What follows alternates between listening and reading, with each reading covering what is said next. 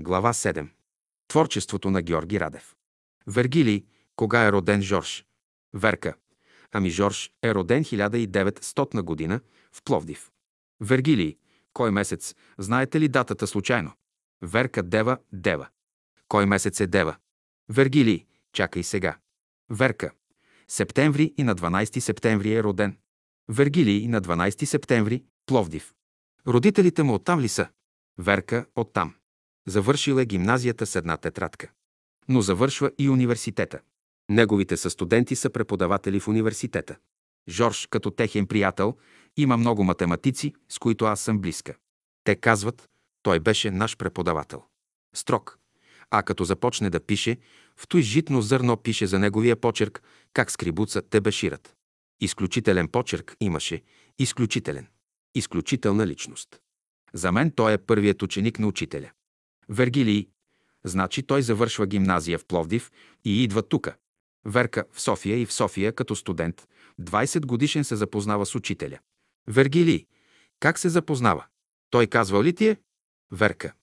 Имало един негов приятел, който го завел при учителя. И учителят веднага му дал първо място при себе си. Много хубаво го е приел, много. Вергилий. И сега първите години той следваше. Верка. В София следва математика. Първо е следвал химия и след той математика и химия и математика е завършил да. После се занимава с други неща. Вергилий. Той кога е идвал на изгрева? Верка. А, те са първите дошли на изгрева. Аз 1928 година ги заварих вече на изгрева.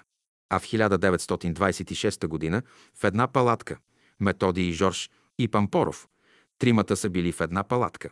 И там, дето играем паневритмия, гората от изгрева, учителят го е нарекал червеният площад. Там са излизали нашите приятели на изгрев. Аз също съм ходила 1928 година там, на изгрев. Не, аз бях вече на изгрева. Приятелите са ходили там, един брат ми каза. Учителят нарече това място Червеният площад и ние всяко лято играем на това място паневритмия в гората. От изгрева вдясно така малко. Вергилий. Сега искам друго да питам. Неговата дейност. Сега той идва, учи в университета, после той го напуска. Така ли? Верка, чакай сега. Когато учителят дава задача, учителят им дава задача още като студенти, те отиват сами да си изкарват прехраната. Задача от 10 дни. Ходи в разсадника и работят, в разсадника са работили. После са ходили в село Ачларе, Карнобатско. Правят опити на комунален живот. Имаше един брат, Жечо ли се казваше? Вергилий, Жечо, Жечо. Верка, в Ачларе. Той, аз го знам. Аз го знам. Вергилий, той имал имот там. Верка даде. Насял толкова много ниви и всичките ходят да работят. И той, кадрокосият младеж, много фин, и той със сърпа се включва във всякаква работа. Но вечер той си носел челото и там си свирал и работи със звездния свят. Тука пише за тоя звезден свят в житно зърно, което е много хубаво. Вергилий. После те се връщат. Верка. Не, те се изкарали жътвата и не им дал пари за пътни. Нищо. И само варял чорба от боб. Толкова се отнасял грубо с тях, за да вземе много пари. И Томалевски е бил, Борис, Александър Стрезов, един брат от Варна, не знам как се казваше. Много, много наши братя са били в село Ачларе и са изкарали опита за комуната. Това е грешката, че моите сестри отидоха в София двете, а пък аз трябваше да отида. Щото аз винаги съм бивала посрещната от приятелите най-добре, като пристигнахме в София. Те малко по-специални бяха и не можах да го видя Жорж там. Но един от най-интересните личности в нашето братство беше Жорж. Сега създаването на житно зърно. Като се събрали, били една група от 10 ли, 12 ли в семейството на Томалевски, Георги Томалевски. Чайникът ври вече и всички се чудят какво има да сложат на списанието. И тогава Георги Томалевски или някой друг казва «Житно зърно» и го приемат всичките, но главният редактор през всичкото време бил Жорж на Житно зърно. Много хубава работа, аз много активно участие вземах. В нашия град всички интелигентни хора записах за житно зърно. И почнаха да получават житни зърна. Един лекар, доктор Пенчо Петров, понеже и моят баща беше медик, отива той и вижда житно зърно на масата му. Казва, Пешо, откъде имаш това житно зърно? Ами Верка ми го е пратила. Ами аз също го имам. На всички интелигентни хора в Айтос, на Джан Карлийски, на доктор Симеонови, на разни учители, на лекари. Аз пратих житно зърно и всички по чекова сметка платиха таксата си. Вергилий. И то е доста уморителна работа и продължителна. Верка, от коя година почна, не помня, защото не съм била. Но през всичкото време аз съм вземала активно участие после с него. Но мога да кажа и нещо друго. Сега аз бях в четвърто отделение, детенце, момиченце, и четях, Библията я четях, обаче ми направи впечатление Исаия и си казах. Исаия е поет. Малко дете. Но минаха години, години, години. Сетих се аз един ден, бях при Жорж. Казвам. Жорж, знаеш ли, че Исаия е поет? Той се усмихна. Само се усмихна, сложи си палтото и отиде при учителя. И казал това нещо на учителя. И казвам, Жорж, кажи, Исаия поет ли е? Мълчи и се усмихва. Седяхме така, ей така, седя тук, Жорж седи на масата си. Казвам, Жорж, кажи, Исаия поет ли е? Той пак мълчи и се усмихва. Поет е. След той минаха много години, след неговото заминаване. Вергилий. Той, учителят го е потвърдил. Верка, да, да, той знае, но иска да провери. Пък аз четвърто отделение дете бях и после като започна житно зърно, аз бях чела от Евангелието за жената от Йоанна и казвам, Жорж, аз четях Йоанн, за мен той е дал най-хубав образ за жената. Йоанн дава най-хубав образ за жената. И нищо не се обади, а ми взе Библия. Взема Библията и взе да си пише статията, без да ми казва. И издаде в житно зърно редица статии за образа на жената в Евангелието. Много интересно. И пишеше много статии, даже вече в експедицията на житно зърно съм вземала аз, Руси Димитров. Имаше един наш брат и Петър Манев. А когато Жорж беше вече на Рила, тогава цялото списание аз го изпратих на пакети. С Руси направихме пакетите, изпратихме ги в провинцията, където трябваше. И един ден сама бях. Елена Андреева беше до мен, отида си, но аз сама направих това, опаковах пакетите и изпратих навсякъде из провинцията това. Щото аз пък оставах на изгрева да уча, да свиря, да уча, за да мога да се подготвям за изпитите. Те бяха на Рила. Да, тогава Жорж написа едно стихотворение, аз ще ти дам да го прочетеш. То е от 1935 година, тогава аз не бях ходила. Вергили. Има ли го публикувано? Верка. Не, няма, то е негово. Вергили. После ще го прочетем и ще го запишем. Верка. Да, непременно. И така, целият ми живот беше свързан с Жорж. До последния си миг Жорж работи и даже една статия прати от Юндола до списанието и тя е вписана вътре. И всички наши приятели са сълзи на очи, с голяма скръп се разделиха с него. Всички изживяха голяма скръп за нашия обичан брат и ученик на учителя. Вергилий. Сега говорихме за житно зърно. Верка. Ето от Георги Радев нещо много интересно. Вергилий. Това е негово есе. Така ли? Верка, чакай. Слушай. Кога ми рече ти, че вече е дошло уреченото време да метна своя кръст на своите плещи? На мен се стори, че леко ще е моето бреме, защото нищо друго не бе останало в мен. Тогава мислих си, че той е мъртъв кръст, че той е мъртво бреме.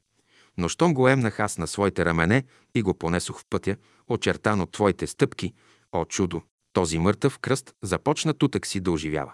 Отвесното дърво се в миг превърна на светъл великан и като стъпи на моите немощни плещи, а до равното дърво се свлече надолу и стори ми се тъмен изполин.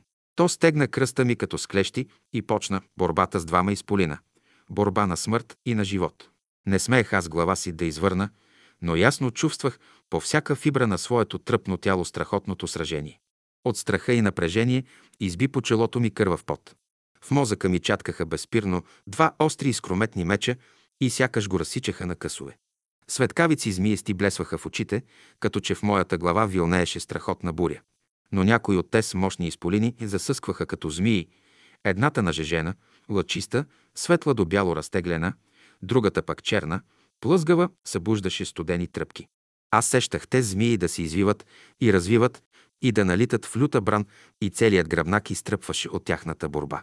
Ту пламваше в страхотен огън, пояждащ сякаш мозъка в него, ту стенеше в разни тръпки и сякаш сковаваше в лед студен, оловно тежък.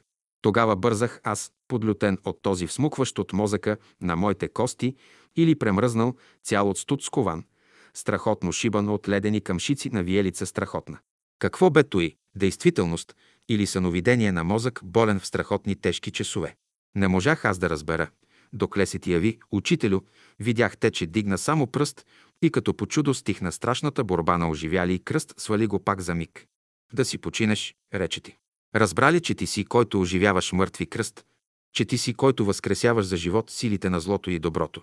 Но остави ги да се борят, не се меси в тяхната борба. Не ще я спрещи. И никой, който да е в света, че тя е изчезнала и ще пребъде, додето свят светува. Ще свикнеш с тази борба и в мозъка ти няма вече да бучи като страхотна буря тя, като борба на светлина и тъмнина, и няма тя да свива сърцето ти в страх и смут. Не ще смразяваш, не ще смразява кръвта, ежилите нито ще спира с твоето дихание, защото смело метни къщата си на своите плещи и знаеш, че го носиш, зато и така добре ти чувстваш безспирната борба на бялата и черната змия. Но остави борците да се борят. Спокойно ги носи на своите рамене. И ще заякнат те от тяхната борба, но зете ти ще станат жилави и пъргави и издръжливи е тоя тежък път. Не се меси, не бой се, не дей участва в тяхната борба, носи ги само. Защото те те движат, в твоя път не се съмнявай. Опитай, хвърлил си кръста, тръгни да ходиш ти без него, но ще видиш, че невидимото въже те свързва с тоя кръст и след десетина направени свободни крачки ти ще спреш. Въжето ще те дръпне, кръстът пак ще се потътри подир тебе, отново трябва да го вземеш ти, ако желаеш да вървиш напред. Казах ти, пак ти казвам. Смело кръстът ти метни на своя гръб и ме последвай. Сега ти знаеш вече как се носи кръст, по тесни път ти тръгни, защото води той до оня връх, където аз те чакаш. Вергили, от кого е това? Верка, от Жорж. Тук пише Рилски езера, 1935 година. Георги Радев. Вергили, вие отки да го имате това нещо? Верка, ами имам го. Той ми го е дал. Вергили, то не е публикувано. Верка, никъде. Само аз го имам.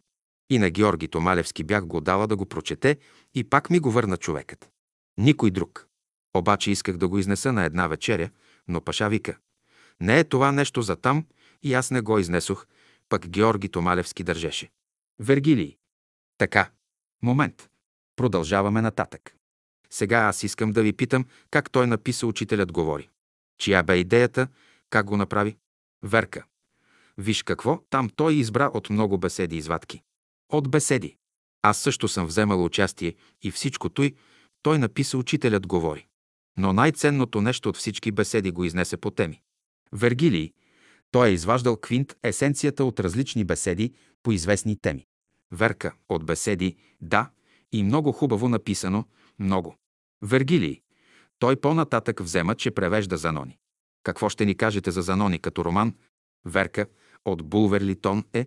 Аз бях малка и го четяхме, получавахме малки книжки но после беше ми дал Жорж подвързан за Нони Никола Нанков. Този там, гдето ти го показах, беше като редактор. И Жорж преведе и написа това, обаче цялата материална работа мина в ръцете на Колю Нанков. Вергилий. Жорж го преведе, нали? Верка. Друг го издаде. Да не се чува. Вергилий, добре, разкажи по-ясно. Верка. Така, Жорж го преведе. Той го преведе и в редактирането взема участие, напечатаването. Вергилий обаче други вземаха парите. Верка. Парите ги взе другият. Колю Нанков. Да не се чува това нещо. Вергилий. Друго искам да ви питам. Какво е изказването на учителя за този роман за Нони? Верка. Отлично. Отлично. Най-хубав роман, който до сега съм чела, въобще беше най-хубавият роман. Вергилий.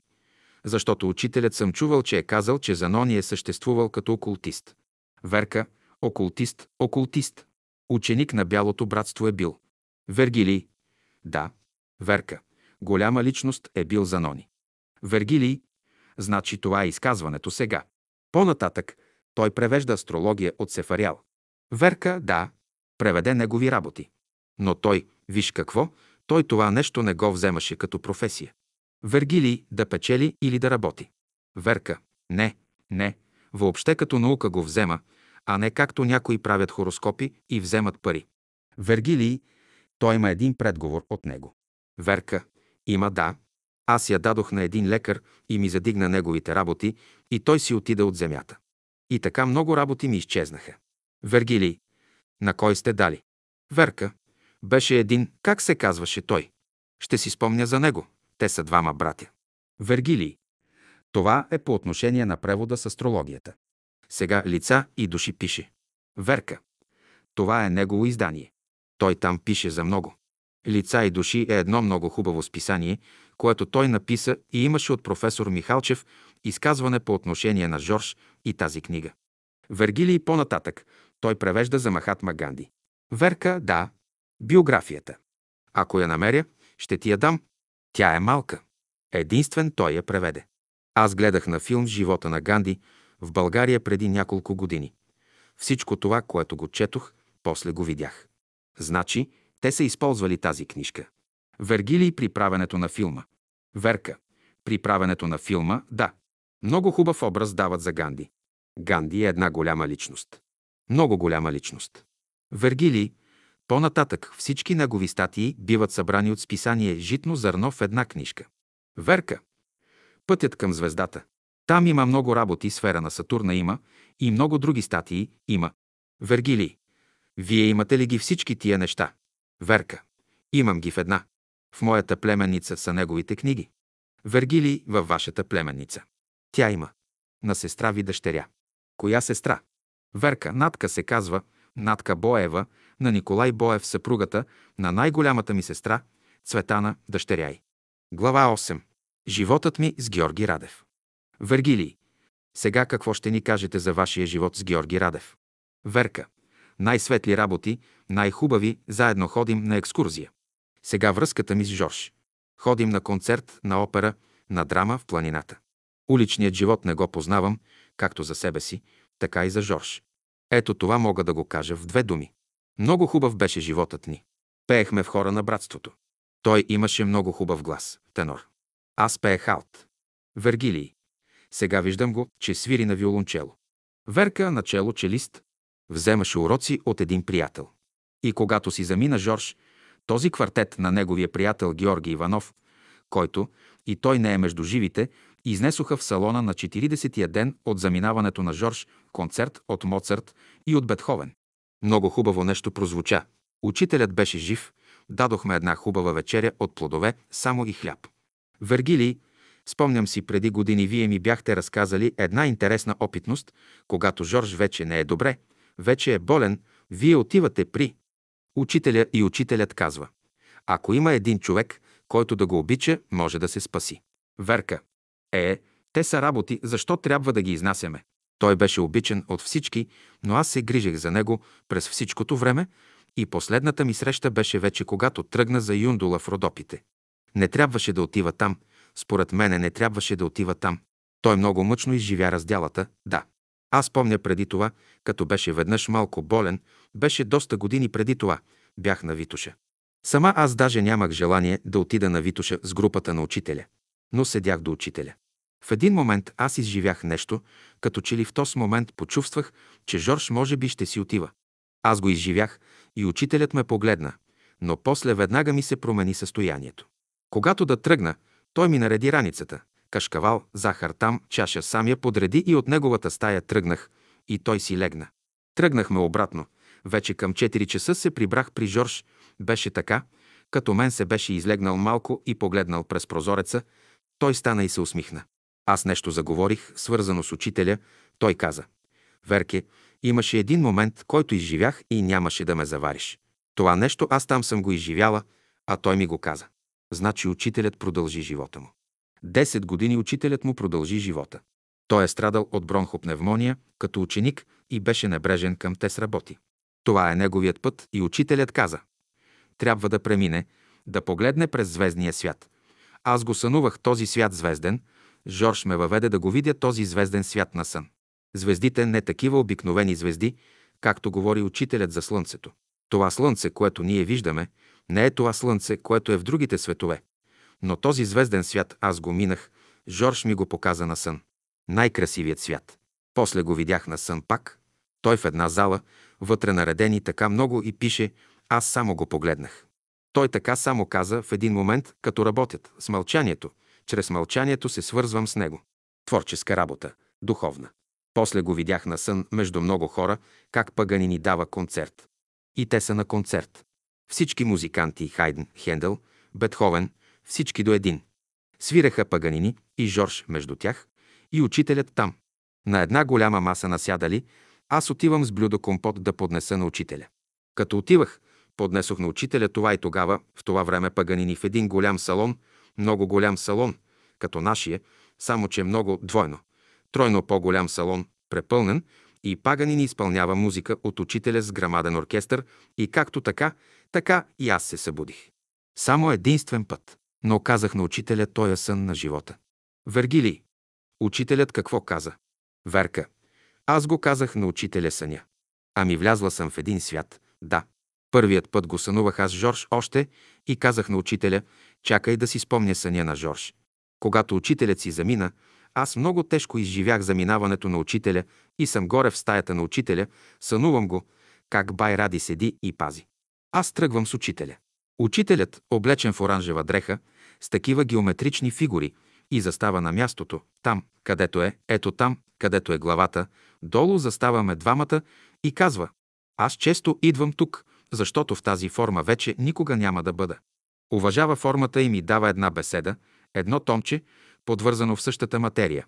Дава ми, така се пошегува и вземах, и пак си тръгнах обратно. Учителят си влезе горе и аз си отидох. Вторият ми сън беше пак как аз отивам при учителя като ученичка с престилка и с книгите. Бай Ради пази долу и при учителя обаче дойде един много хубав младеж, като войник слезе и казва «Учителят те чака горе». В един свят, първия свят седи учителят и казва «Чакам те, Верке». И показа едни зали, всички врати отворени. Каза «Свободна си, можеш да влезеш навсякъде, защото Бай Ради не ме пуска». Да, след той ме въведе в един свят различен. Вторият ми сън. Пак сънувам, учителят седи, един грамаден огън, и аз подклаждам огъня. Огънят аз продължавам да го подклаждам и до мене седи учителят и казва «Това е мъдростта». Имаше едно същество. Това е любовта, а пък за мене казва вярата, символично казано. Такъв един сън сънувах. Толкова хубав и вкратце ви го казвам, и редица други сънища има, които не съм ги записала. Но постепенно почнаха да оживяват в мен. Вървя аз в една обстановка рилска и както вървях, доста вървя, има една такава каменна плоча. Седи Георги Радев. Всеки, който минава, си слага товара на едно място. Раници някои носят най-големите, аз си нося едно такова малко вързопче и го нося и го сложих и после взех, така да си пея радостно, че последното вързопче аз оставям. И тръгвам по един определен път.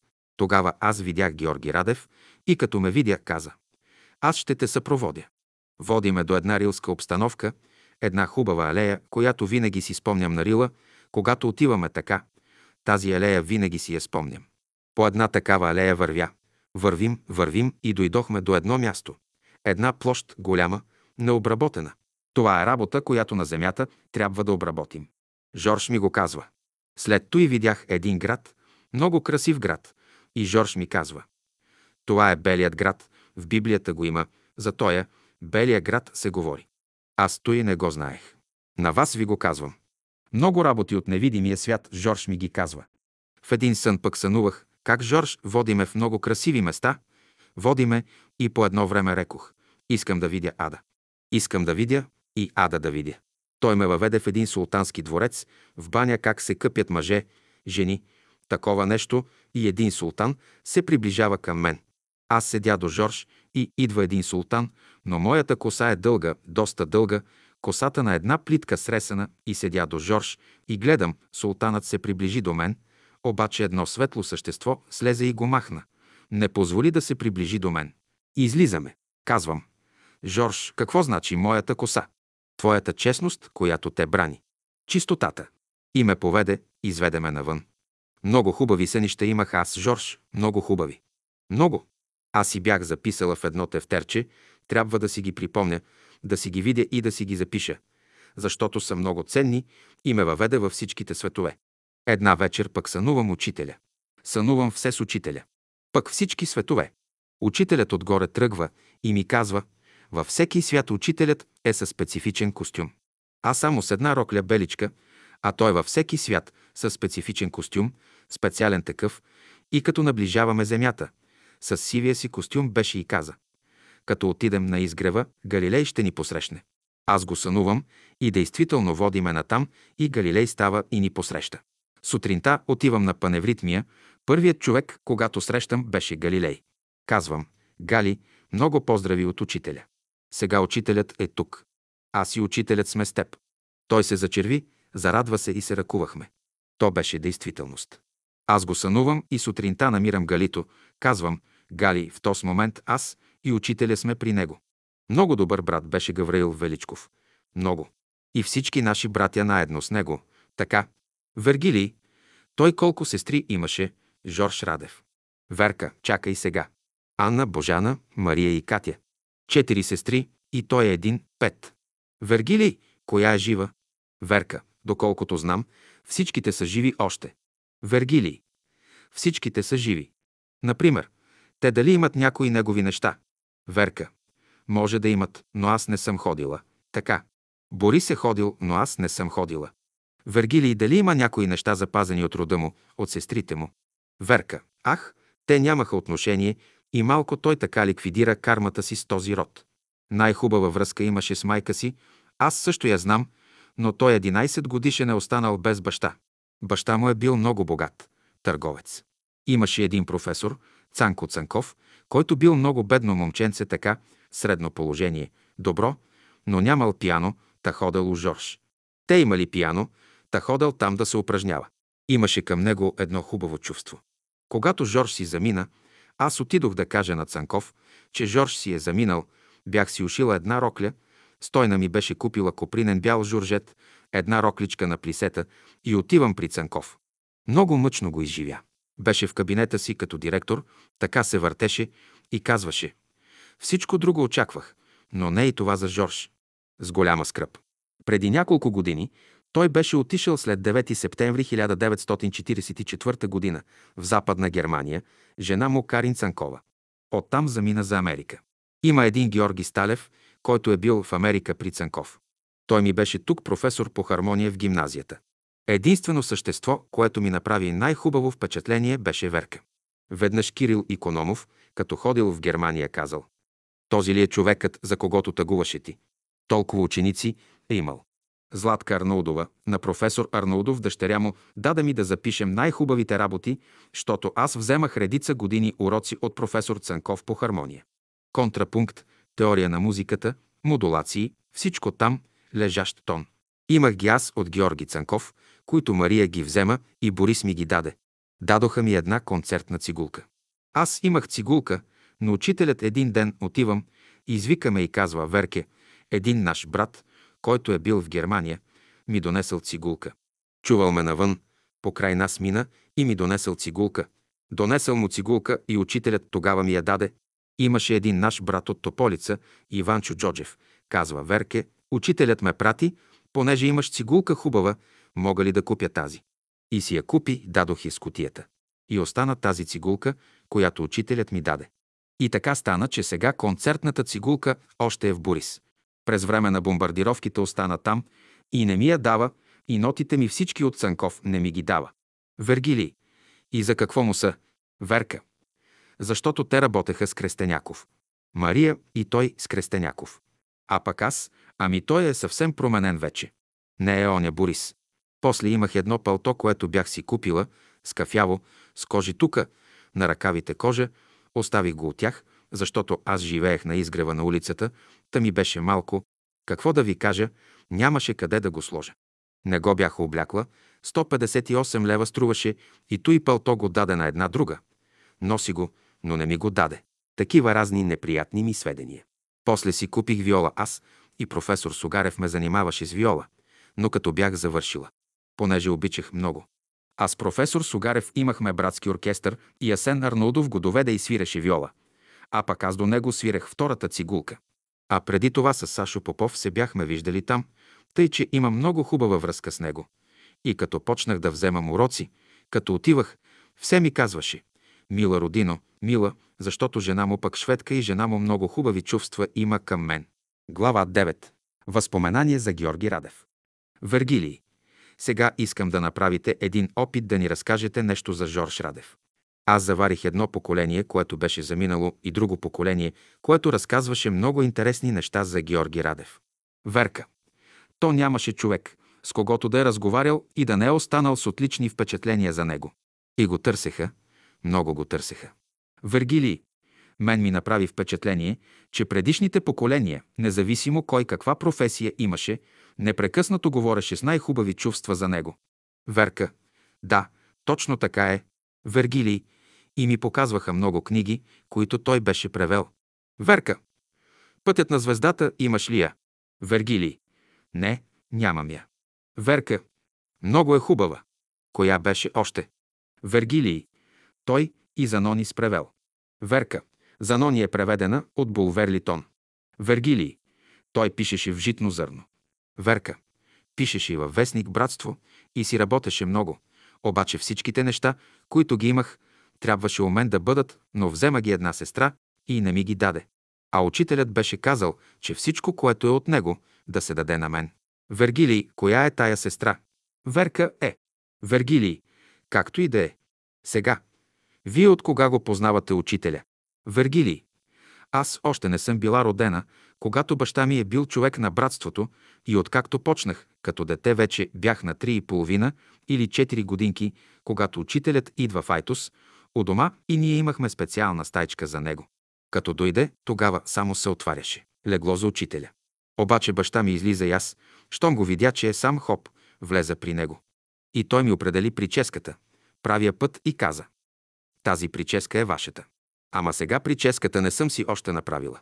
И знам, че тогава учителят дойде. Аз винаги ходех, малко детенце бях и имаше едни такива гребенчета, като си дърпам косата насам и той ми го правеше, тя си падне на прав път. Малко дете бях. Това е твоят път, учителят. Вергилий. Това символично, правият път. Верка. Правият път, свързано с това. И цял живот аз само така. Никакви други прически не съм имала, само така. Сега обаче побелях. Вергилий.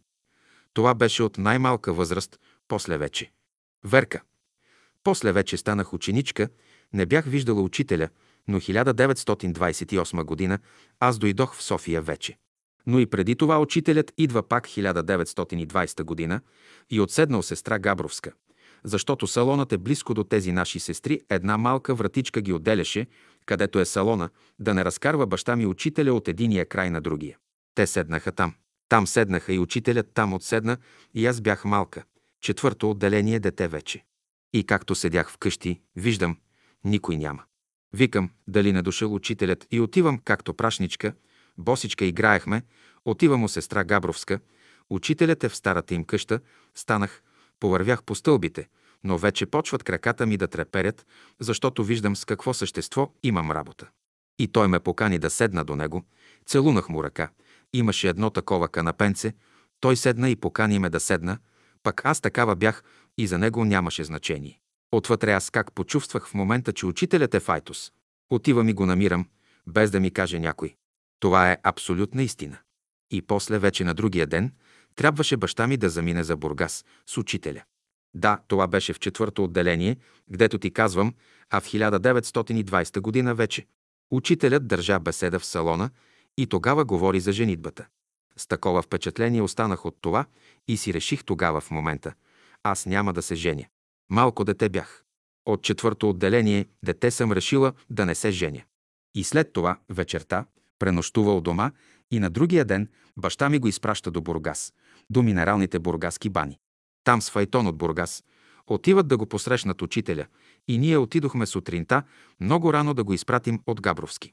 Качиха се на Файтона Файтон, защото Файтус нямаше тогава леки коли и помолих баща ми да отида и аз с него, защото двама братя, учителят и още един брат, а насреща на малкото да седне баща ми. Добре, ама баща ми тогава не ме пусна. Хем учителят му каза и не му пусна. И още ми е мъчно. Вергилий, колко години бяхте? Верка. Четвърто отделение детенце. Ама аз знам кой е. Вътре в душата говори на човека. След той отиде той, баща ми, с учителя и това, но преди да тръгне файтонът, три-четири пъти стане, седне, дойде до мене, погали ме по косата, пак, четири-пет пъти. И тогава се качи и файтонът отиде, но аз чакам да дойде баща ми, вече в мене говори онова, съвсем за друг живот. Обаче връща се баща ми. На пътната врата го чакам, помня коя къща беше и той дойде и в момента слиза от файтона и баща ми вади пари да плати на файтонджията. Но последният каза, аз пари не искам, аз Господ возих в файтона. А това е турчин файтонджия, никога няма да го забравя. Аз Господ возих, пари не искам, бай Георги. Вергилий. Ако и да е турчин. Верка. Ами да, аз бях малка и като отивам горе с баща ми, бях приготвила едно малко столче в салона. Седнах на столчето. Отстъпих му той да седне на столчето и аз му викам. Татко, аз няма да се женя. А той ми казва, като станеш на 18, на 20, на 30 години, има време, тогава ще го кажеш. Сега и така, и цял живот го изпълних, не съм се оженила. Мога да разговарям с всички хора, но до там. Аз естествено стана да се свържа с Георги Радев тука на изгрева. А преди да бъда на изгрева, баща ми, нали идва често при учителя и той, Жорж, му направил един пакет, грамаден, с плодове. Най-различни. Мандарини, портокали, ябълки, ама то най-най-хубави и ги донесе и каза, ще ги дадете на вашата дъщеря Верка от Георги Радев. Той ми ги прати. И после, като дойдох тука, той ми предаваше по някои предмети така, френски учех с него. Вергилий. Той, Георги. Верка, Жорж, да. Работех после и други така неща и се свързах така естествено. Тутък си, спонтанно станаха така нещата. Вергилий. Ясно, да. Вие коя година дойдохте в София? Верка, 1928 година, дойдох. Тогава аз срещах учителя през детството, 1920 година. А в 1928 година дойдох. На улица Оборище бяха беседите. Вергилий, колко годишна бяхте тогава? 15-20 годишна. Верка, бях 18 години. Вергилий, бяхте завършили гимназия в Айтос. Верка, не, аз тука завърших музикална гимназия. Да. Вергилий, вие изобщо завършихте музикална гимназия. Верка, и после, аз нямах средства, явявах се, задочно се явявах и си вземах образованието. Обаче баща ми много се трогна и все така се радваше, защото той ми казва. Ако аз бях ученик на учителя, аз също нямаше да се оженя. Но казва, пък народих едни дечица, седем деца, и тези седем деца до едно приеха учението на учителя и сега възпитавам и децата. Щото да не говорим за тях. Няма какво да ви кажа, вие ги знаете. И после се върнах в Айтос, тогава бях болна аз. В София мен този въздух много ме лекува. Ако отида в Айтос, вечно боледувам. И баща ми направихме една къщичка там през 1931 година. Като дойдох, нямах къщичка и живеехме под найем. По-късно баща ми купи едно място и построихме една малка къщичка от стая и кухня и антренце, но помен няма от нея вече. Всичко е променено. И като дойдох, първото ми идва не бе да отида на беседа на улица Оборище. Не знам София и вървя, вървя по трамвайната линия и така някак си намерих аз мястото и баща ми беше дал едно писмо да му го предам. Както е улица Оборище, една малка стайчка имаше. Там седеше учителят, преди да започне беседата. Обаче, аз като видях, влязох, целунах ръка на учителя и предадох писмото, той го сложи в джоба си и казва «Ще се видим после, Верки». И влизам аз в салона, както е, не съм слушала тогава беседа от учителя, Файтос беше друго. Но там навлязоха уния хубави хора, аз седнах точно срещу него, точно така на мястото срещу него и никой не ме интересуваше. Тогава сестра Мария свиреше на хармониума, а брат Симеонов на цигулката.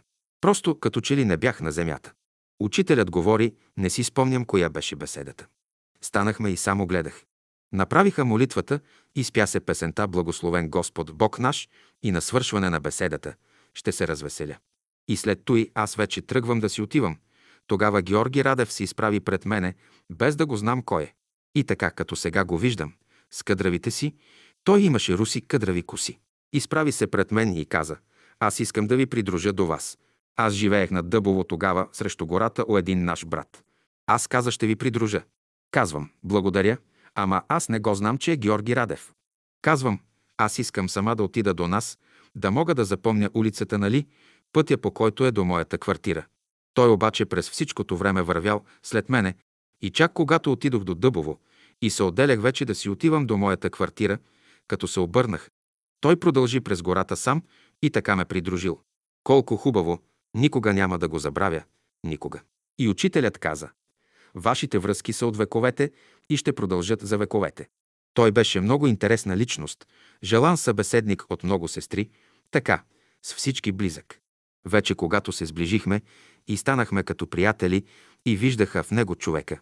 За него ще кажа, той държеше за изработените качества в човека, висшето образование.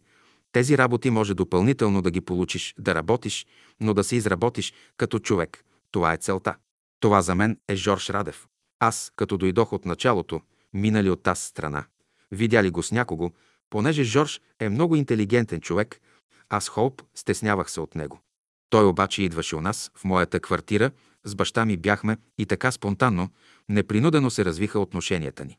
На планината с него, на концерта с него, на опера с него, на театър с него. Аз уличния живот не познавам. Вергилий, той, Жорж, сега кога е роден? Верка, той е 1900 година, на 12 септември. Вергилий, къде е роден? Верка, в Пловдив. Вергилий, в Пловдив. Верка, с една тетрадка е завършил цялата година. Ни учил, нито нищо цялата година. Такъв език, брилянтност в чуждите езици. Вие не го знаете. Вергилий. Не. Верка. А, а. Вергилий. Той е завършил в Пловдив. А родителите му откъде са? Верка. Той в Пловдив се премести зимата. Той от 11 годишна възраст е бил сирак. Баща му починал, майка му останала. Аз знам и майка му. И сестра му Мария. Вергилий. Майка му как се казваше? Верка. Добра. Вергилий Добра се казваше. Сега той се казва Георги Радев. Значи майка му се казва Добра. А колко сестри има той? Верка. Тази Мария, Катя, Ана и Божана. Четири сестри и той е един, пет. Вергилий, от тези сестри има ли някоя жива? Верка. Всички са живи, доколкото знам. Мария е един архангеловден, задушница, ама точно съм станала и чистя стаята, и тя пристигна и ми носи жито, и ми носи и козунак. И така си поприказвахме с нея. Тя е завършила във Франция. Какво е завършила тя? Френска филология, мисля, и цялото семейство говорят езици. Майка му, една фина жена беше. Как да кажа, живея с неговия хубав образ и през вековете аз ще падам, ще ставам, ще гледам да го настигна малко. Поне да се приближа малко. А силата ми след него остана малко. Вергилий, еднообразно. Верка, а, не за еднообразие, аз въобще мога да се разнообразя и на театър, аз други работи нямам, ходя на планината. Там ми е разнообразието на мен. Вергилий, той е завършил гимназия. Верка, в Пловдив. А университета тука е записал. Но той от Пловдив знае учителя. Бил е на 18 годишна възраст, когато учителят е бил в Пловдив и го завели при него. Същото е станало с моя баща и учителя. Същото. Както той сяда до учителя и така, и остана верен като ученик. Вергилий. А учителят е държал лекция в Пловдив.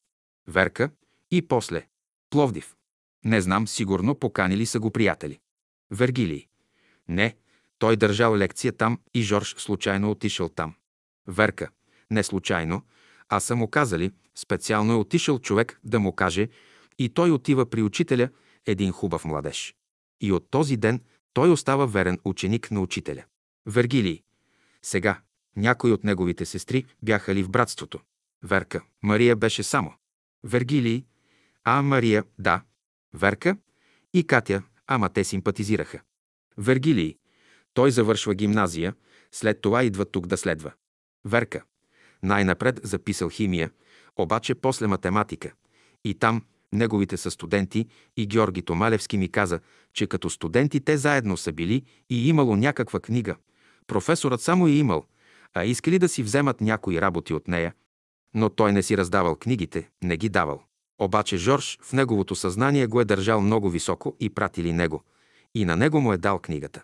И тогава се събрали тези негови колеги, математици, и си взели бележки от нея. И така, той завърши с пълно отличие, дипломата му е още в университета.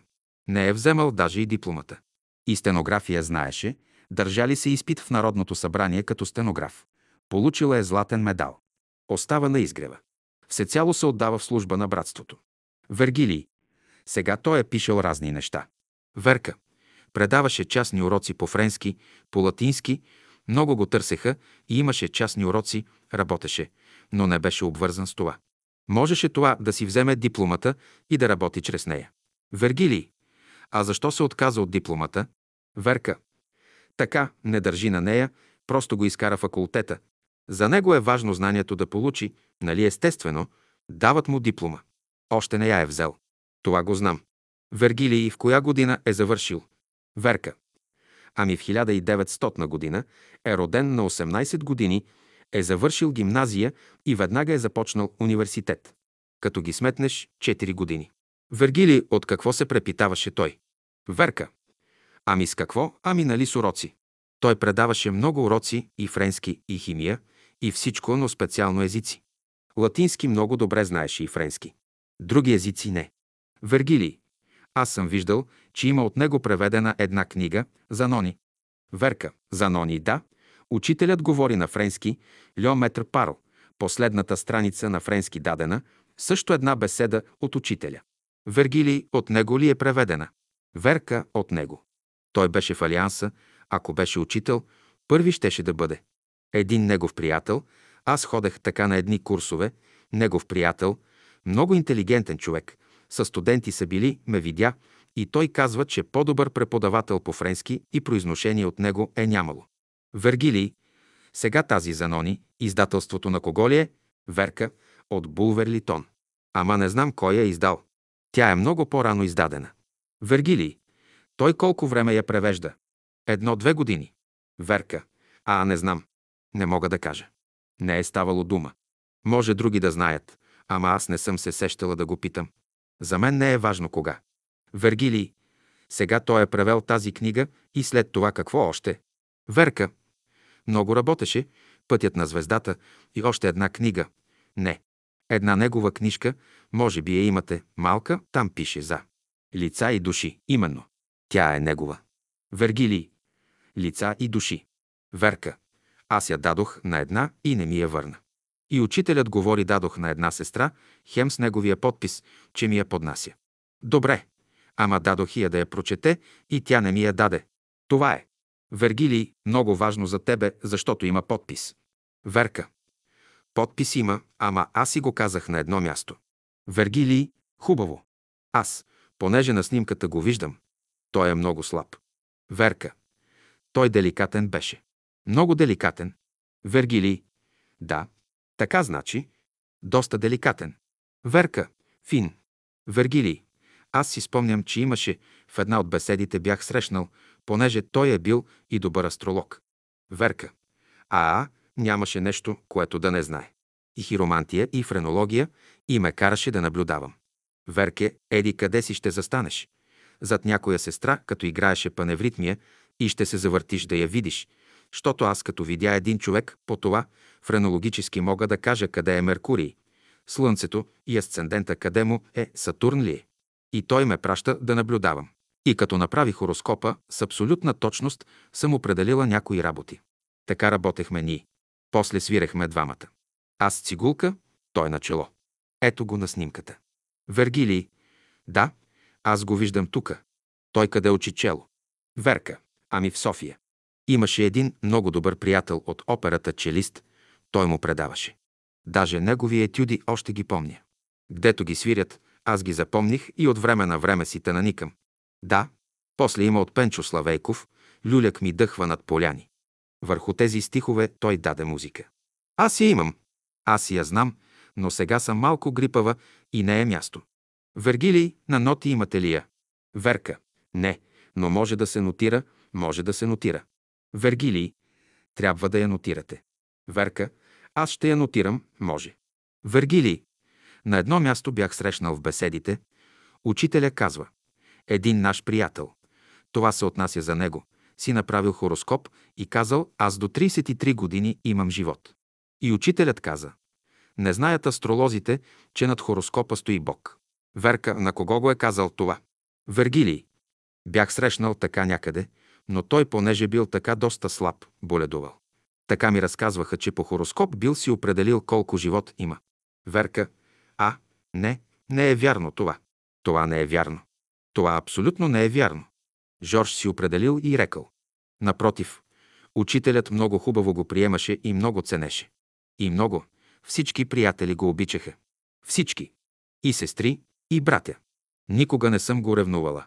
И казва на някои, които казват някои работи, аз им казвам, за мен нямаше да бъде интересен, ако само с мен беше. За мен беше интересен, че той е навсякъде, с всички е любезен, с всички е внимателен, услужлив. До последния ден той предаваше математика на една сестра. Тя сега е скулптурка. Той предаде физика, физиката от край до край, тази физика. Той предаде урок. Но като си отиде, каза, те ще я скъсат, тя е много слаба. А той беше болен. Аз не бях съгласна. Но той е от тези, които до последния момент гледаше да опъти, да помогне на учениците, специално на студентите. Вергилий, спомням си, веднъж бяхте ми разказвали преди нова година една случка с него. Болен бил и вие отивате при учителя и учителят казва Ако има още един човек, който да го обича, ще се задържи. Верка, не ми е казвал такова нещо. Вергилий, такова нещо не си спомняте. Верка, няма такова нещо, няма такова нещо. Учителят каза. Той трябва да прогледне, нали беше астроном, зад звездното небе. За него трябва да кажа, че на Витоша прекарахме едно лято заедно, даже до късна есен бяхме на палатки. Аз му помагах. И той беше там, и аз. Това му закрепихме здравето. Какво да кажа за Жорж? За него са бледи думите, които могат да определят неговия образ. Но истината трябва да се каже. Например, мен ме заболя зъб. Аз от той заболяване получих и абцес, а Жорж извадил билети за пшехода, такъв цигулар, полски цигулар. Той не е идвал. Вика. Верка, ето два билета. Ще отидеш при учителя, ще знаеш, че ще ти мине. Жорж, как ще отида при учителя да го занимавам сега? Зъбът ме боли и за това ли? Ще отидеш. И съм отслабнала. Нито ядях, просто нямах сили, пък той един гранолом и ме тормозеше. И аз отидох при учителя, ама така подута страната ми. Изправих се. Той се усмихна. Какво има? Казвам. Учителю не мога. Не смея да му кажа тука нещо за бът ми. А, ей сега, както си права и обърната, ей сега ще взема една губерка, ще го бучна и той ще. Докато го каже, веднага нещо се проби в мен. Казвам, учителю, той се проби. Бягай, каза, бягай. И аз, докато ида до нас, се оправих. Жорж, като ме видя, ахна. Сега, Жорж, преди да тръгнем, да сваря малко макарони. Не, аз искам фиде. Фиде имах. Сварих му това, фидето с захарчица и там сирене, какво е било и си хапнахме от дома двамата. Бързаме, а на мен като че ли ми се ядеше още. Той каза, не като се върнем от концерта, пак ще се върнем, ще си го доизядем. Така и направихме. Така че между нас имаше едно красиво приятелство, имаше и на мен това много ми липсва. 41 години, откак Жорж си замина, 42 почна. Нито за миг от съзнанието ми не е излязъл, както и учителят. Вергили, той къде живееше? На изгрева ли живееше? Верка, да, на изгрева с Борис. А имаха те къща, сестрите му, майка му, апартамент имаха. И там ходеше той при майка си два или три пъти в седмицата. И майка му дойде веднъж да го потърси. Тя, една хубавичка жена, и сестрите му, въобще хубави хора. Има много, много да се говори за него, обаче не е необходимо всичко да се знае. За тебе може да е, но за други не желая. Вергилий, искам друго, като си припомните някои епизоди, да скицирате, за да можете да ми ги разкажете. Верка, да, тези обикновени работи ви казвам. Другите ще си ги запиша и тогава ще ги прочета или ще ги запишем. Вергилий, сега искам друго да питам. Неговата сестра Мария къде живее? Тука ли? Верка. Тя живее на улица Бузлуджа, ама не знам адреса и не знам. Един-два пъти съм ходила с него, обаче не съм обръщала внимание. Вергилий. А сега тука къде живее в момента? Верка. Пак там, пак на улица Бузлуджа. Вергилий. Как може човек да иде у нея? Верка. Питай Борис, той ще ти каже, или Томалевски, ако си близък. Глава 10. Дух на войн, душа на девойка. Вергилий. Вашият баща коя година е роден? Верка. Моят баща, чакай сега ще ти кажа. При освобождението на България, нали е 3 март, значи на 3 март роден е баща ми. Трябва да е бил на 7 години. Вергилий. Той на колко години е бил тогава? Верка. А. Имаше и клане през 1876. Турците потушават възстанието в едно село Лясково. Там са ги гонили тези, турците, и те са бягали от тях, и баща ми е бил тогава на 7 годишна възраст. Вергилий, когато е било априлското възстание. Верка да на 7 годишна възраст. И майка ми била там, майка ми била 4 годишна и всички изселват децата си и ги водят да се подслонят вън от селото. И като влязал на майка ми, баща и в селото, като влязал, видял наредени така на един дръвник главите им там и с секира да ги секат, да ги убиват. И в това време влязал дядо ми Иван, а пък брат му, и той бил там, вика. Иване, бягай, докато не са дошли, защото и тебе ще те заколят. И дядо ми избягал и се скрил някъде. По този начин той си спасил живота. Баща ми тези работи ги казваше, защото е свързано с тогавашните събития. После той има и други работи, които и за баща ми мога да кажа, някои и други работи. И за него ще ви кажа, но всичкото и ще го скицирам. Ей сега така не бива да го ровя. Вергилий, да, сега трябва да питам родът откъде идва. От бащина линия родът откъде е? Верка, те са Айтузли. Вергилий, от Айтус. Верка, да. Вергилий. Ами майка ви? Верка. Също и тя е от Айтус. Вергилий. Разкажете сега, понеже съм му виждал снимки. Верка. Аз за баща ми почвам. Той, когато е бил младеж, те са били много бедни. Баща ми е бил секретар Бирник в Люляково, едно село там. Нямало е човек, на когото да не е помогнал като писар. Обаче се научава, че в Сливен се явяват на конкурс за фелчери и той отива и се явява. И само като гледал какво е написано на дъската. Преди него гимназисти имало. Другите ги скъсали. А той, гдето е гледал там на дъската, излиза и решава задачата, и той веднага взема изпита. А другите са ги скъсали. Беден е бил, много беден, ама завършва за фелшер. Вергилий. Той завършва тази школа в Сливен. Верка, Сливен, фелчерска и става, назначават го Файтос фелчер. Вергилий. Той после се оженва. Верка. Преди това е бил женен, преди това. В Кермекли е бил с майка ми. Вергилий, коя година се оженва? Не знаете ли? Верка. А, не ги знам тези работи. Вергилий. Те къде се оженват? Верка. Файтус. А Кермекли е било едно село, където е бил секретар Бирник. И на турците много им помагал. И си посял една нивичка, така и той, понеже дали му място и те отиват и му го женат. Те го сеят, те го прибират зърното. Всичко те. И всяка година идваха в Айтос да видят баща ми. С едни такива бради турци, хубави. Аз поне съм ги виждала.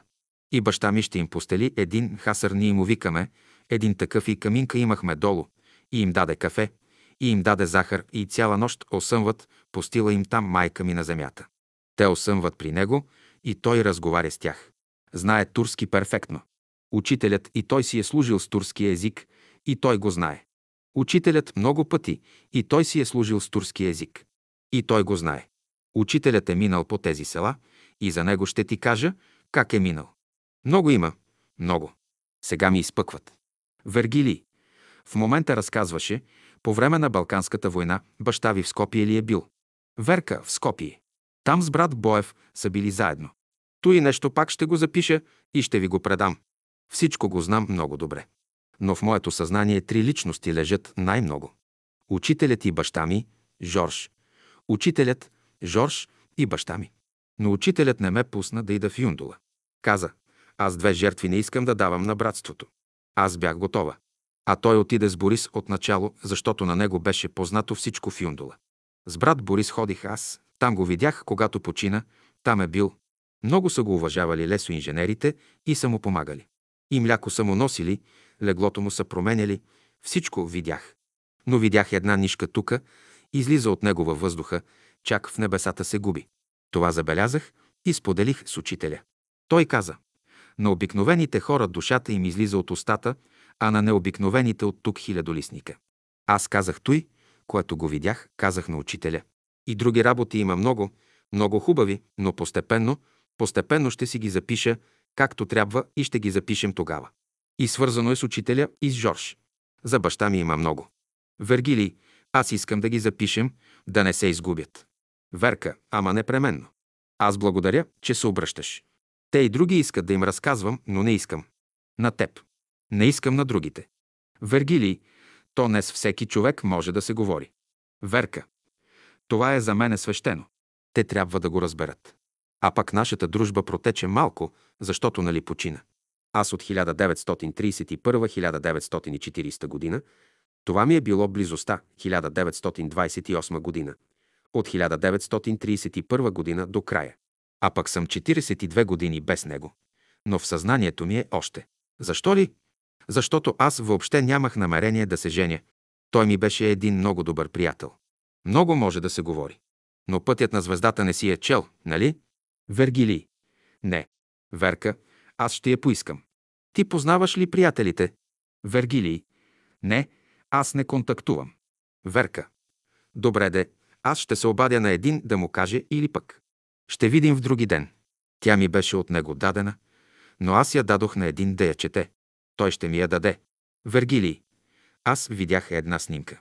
Вие сте горе, на бивака на Рила, при огнището. Вие бяхте там с палатки, нали? Верка. С палатки, да, огнището, долу на огъня. Вергилий, коя година беше това? Верка, 1937 година. Огньовете, големите огньове, с Борис Николов. Вергилий. Сега тука Жорж виждам на снимката с челото. На колко години е тука той? Верка. Ами тука той към 1933-1934 година е тук всички снимки, аз които знам. Той е свирал много по-рано, но аз от когато го знам, той е дома, ние заедно се събирахме и при него. Аз на цигулка, той начело, той свираше и партовата позиция. Много добър беше и хубава ръка имаше Жорж. Най-хубавият е този божественият пръст, у него е най-добре поставен. Учителят го каза. Вергилий, тук има една снимка. Верка. Та се е много хубава. Ето Мария Борис, майка му на Борис, Елиезер и Жорж. Вергилий. Това е Горена. Верка. Това не е ли харамията? Вергилий. Харамията. Верка. Това е 1939 година. Вергилий. Тука вие сте с него. Верка. Да, аз съм седнала с панталон. Мария, Борис, Жорж и аз. Палатка имахме. Вергилий. Това той в лодката. Верка. В езерото. Не мога да разбера кои са братята. Вергилий, тука се возят. Вие возили ли сте се на тая лодка? Верка. О, и съм карала. Вергилий. И сте карали? Да. Тука той вече говори.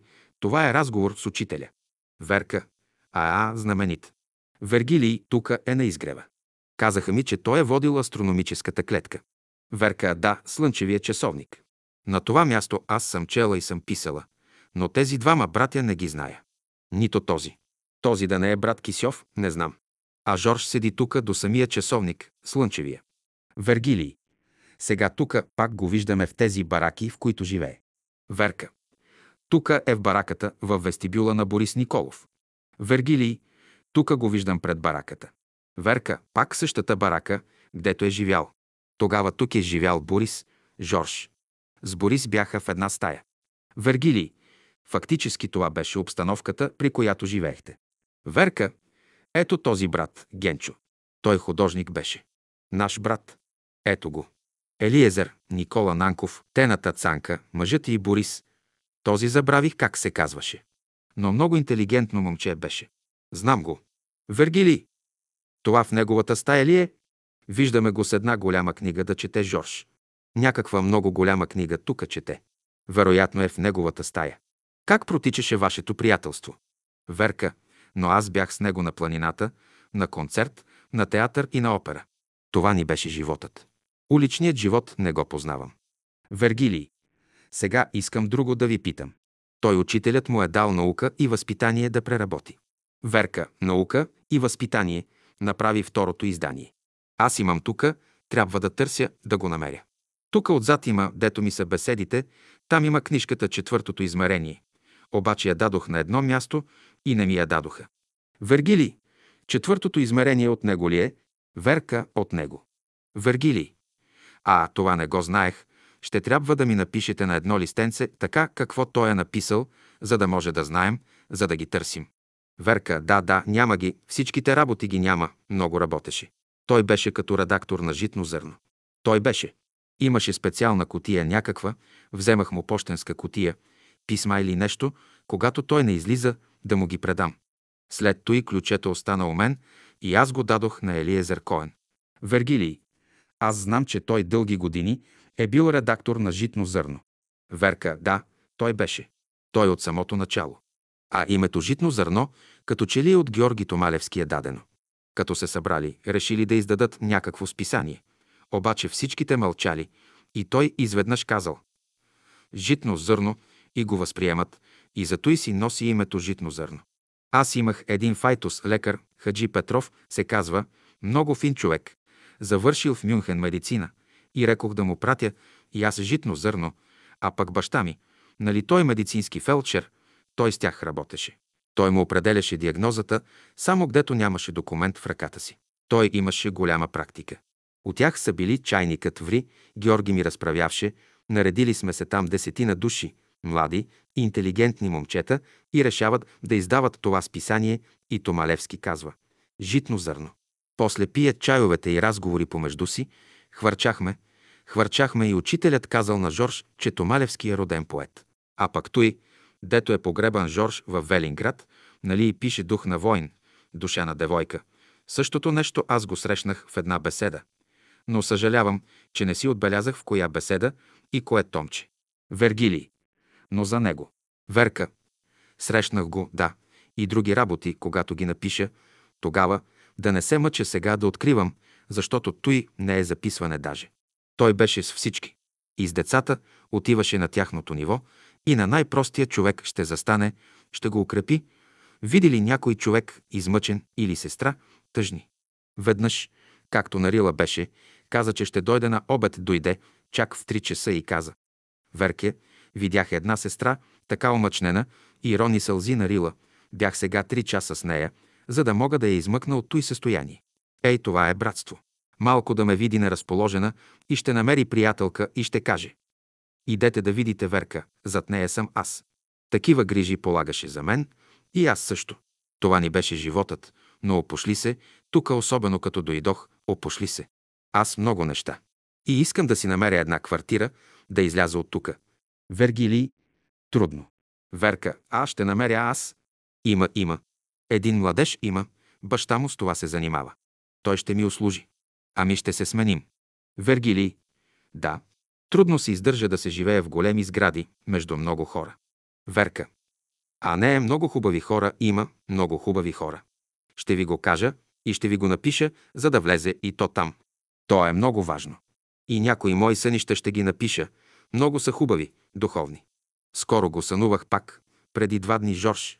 Няколко дни, едно след друго го сънувам всяка вечер. Да, Вергилий.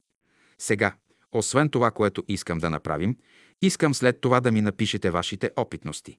Сега тия опитности за учителя, които почнахте да ми разказвате, тия от школата и опитности, които имате, съновидения и други опитности. Верка, нямам такива ясновидения, то не е. Вергилий, такива сънища. Верка, даде сънища. Вергилий, те са също интересни. Вие ще ги напишете в една тетрадка. Тази тетрадка, аз която ще я приема. Верка, ще я приемеш, аз ще ти я дам, на никой няма да я дам. Вергилий, тя не е необходима нито на вашето поколение, нито на моето. Верка, но ти, аз на теб ги давам, имам доверие, на друг не бих дала, тя и една сестра иска. Вергилий, това не е за другите. Верка, кой каквото е прекарал и разговорите му с другите хора, то си е за тях. Лично те нашите отношения и даже мислих един ден да отида да ги посетя сестрите му. Пък рекох, хайде да не отивам. Те не ме знаят, че съм тука. Те ме знаят, че съм на изгрева. Вергилий, те тука не могат да те намерят. Верка, по-хубаво. Не ви съветвам там да ходите. Не дейте. Те ще ви кажат той, което съм казала аз. Вергилий, аз искам това да го напишете. Верка, аз ще го напиша, той, което съм казала, ще го напиша хубаво, но има нахвърляни работи. Вергилий, после ще ми ги прочетете и аз ще ги запиша. Щото трябва да се почне. Докато се почне е трудно. Трудно е да се почва. Но ще стане добре. Голяма работа не е малка. Верка. А, той даде такова нещо. Той имаше прозрение, дълбоко прозрение и никъде не се изявяваше. Като влезе и походката му пък, леката походка. Веднъж вървим, той не се чувства как стъпва толкова леко, а пък скоро четох в беседа за неговата походка. А пък аз като конто пуркам сток и той вика. Верке, ти като конто пуркаш. Викам, верно. И сега доста работя върху походката си. Това е. Хубав човек беше. Вергилий. Трудно изработва човек някои неща в себе си. Има един портрет на Христос, изваден на снимка. И какво казвате за този образ? Верка. Най се приближава най-близко до Христос. Този образ. Брадата малко деформирана. Вергилий. Това го казва учителят. Верка. Учителят, аз го чух. Вергилий. В салона. Верка в салона. Вергилий. Това е бил същият образ. Верка. Същият. Васил Искренов ги превади и аз си купих. Вергилий. Значи брадата е деформирана. Верка, брадата, иначе всичко чело, всичко и веждите. Вергилий. Значи най-идеално се приближава. Верка. Този е образът, който се приближава до Христос. Този е образът. Вергилий, щото имам вкъщи нещо подобно, да. Какво казвате при баща ви са идвали много турци? Верка. Турци и говори на тях. Постила им, нали ти казвам да седят, да не е на земята и огънят непрекъснато, цяла нощ гори, кафенцето пият и тъй като им говори, говори, те викат. Аллах, Аллах, хващат си брадите така, Аллах, Аллах. Пък едни хубави синеоки. Те скромни хора. Те носят с колите си дърва да се продават в Айтос. Или видят баща ми, знаят вече къщата ни и идваха. Вергилий. Аллах, Аллах, слушат какво им говори баща ви. Верка. Да, да, към десетина турци, така идват, седят и слушат какво ще им говори на турски баща ми. Ние имахме един двор, който се отделяше от къщата, там бяха колите им. Баща ми си имаше едно конче, една каручка, лозе си имахме. Като им постелят, като седнат, че като почнат да си говорят, то всякога е интересно. И аз съм седяла през всичкото време да ги слушам. Щото много хубави хора бяха. Стари на времето си, щото аз съм сега много стара вече, те не бяха даже и колкото мене, но имаше хубавата обхода, която е имал с тях. И едни турци от Цари град му купили воденичка и още я имаме, кафе да си мелим. Още я имаме. Тя е от Донка, една от сестрите. Хубав човек беше и баща ми, ама за братската градина ще ти кажа друг път. Вергилий за почерка на Георги Радев. Верка. Рядко изработен почерк имаше. Вергилий. Никъде не сте виждали такъв почерк.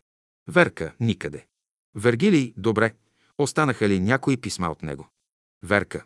А, аз ги изгорих, не знаех. Не исках да се четат от други. То е вече личен характер. Личен характер. Важното е идейното. Вергилий. Добре де. Не остана ли някое писмо, заради почерка му да имате поне? Верка. Ама аз ще намеря, бе, аз ще намеря. Вергилий. Така поне заради почерка му. Верка. Почеркът му е чуден. Аз и с Георги Томалевски ще се срещна и ако има някои работи да ми ги даде на мен, пък аз ще ги донеса тука. Ще ги дадем. Вергилий. Случайно, ако намерите някое забутано писмо от Жорж, все пак ни интересува, трябва да го публикуваме. Верка. Аз имах едно хубаво стихотворение, което е написал той на Рила и от Георги сега ще искам второ копие. Аз му го дадох, той ми го напечата и на пишуща машина и ми го даде. Вергили, оригинала имате ли го на ръкопис или го нямате? Верка. Оригинала аз го дадох на Томалевски, дадох го, не ми го е върнал, но ще го поискам. Ако го има, ще ми го даде човекът. Вергилий, за да може да го отпечатаме. Искам да видя оригинала на неговия почерк. Ако ви попаднат пак така някои неща от него. Верка. Не. Аз, което си помисля и за Жорж и брат Боев, пък и за учителя вече има такива хубави работи. Но за почерка, само от това, което му дадох да го напише и да го прегледа и изчезна от тука. Някой го е вземал от мене и изчезна. Давам на някого да го прочете и те го приберат. От Мара Белчева искате ли нещо? Да ви кажа да го запишете. Вергилий. Да, да. Аз трябва да ви вкарам в едно поле на спомени от преди 45 години. За човека е трудно, докато влезне в тази епоха. Ето сега. Например, докато вкараш щепсела на магнетофона да се върне и възпроизведе магнетофонния запис на събитията и докато дойде тая епоха, да дойдат тези спомени, това е трудно. Не се смущавайте, ние правим един опит. След време ще искам да ми изпълните някои неща на китара, някои песни. Верка с китара. Вергилий. Така искам да ми изпеете някоя песен. Верка, е, ще изпеем. Глава 11. Учениците се изпитват чрез живота си. Вергилий. Значи вие сте виждали Мара Белчева. Верка. Да. На обед на изгрева и разговаряше с нея учителят много хубаво. Тя е много хубава жена. Аз не съм срещала такава красива, хубава жена като нея. Не знам дали сте я виждали.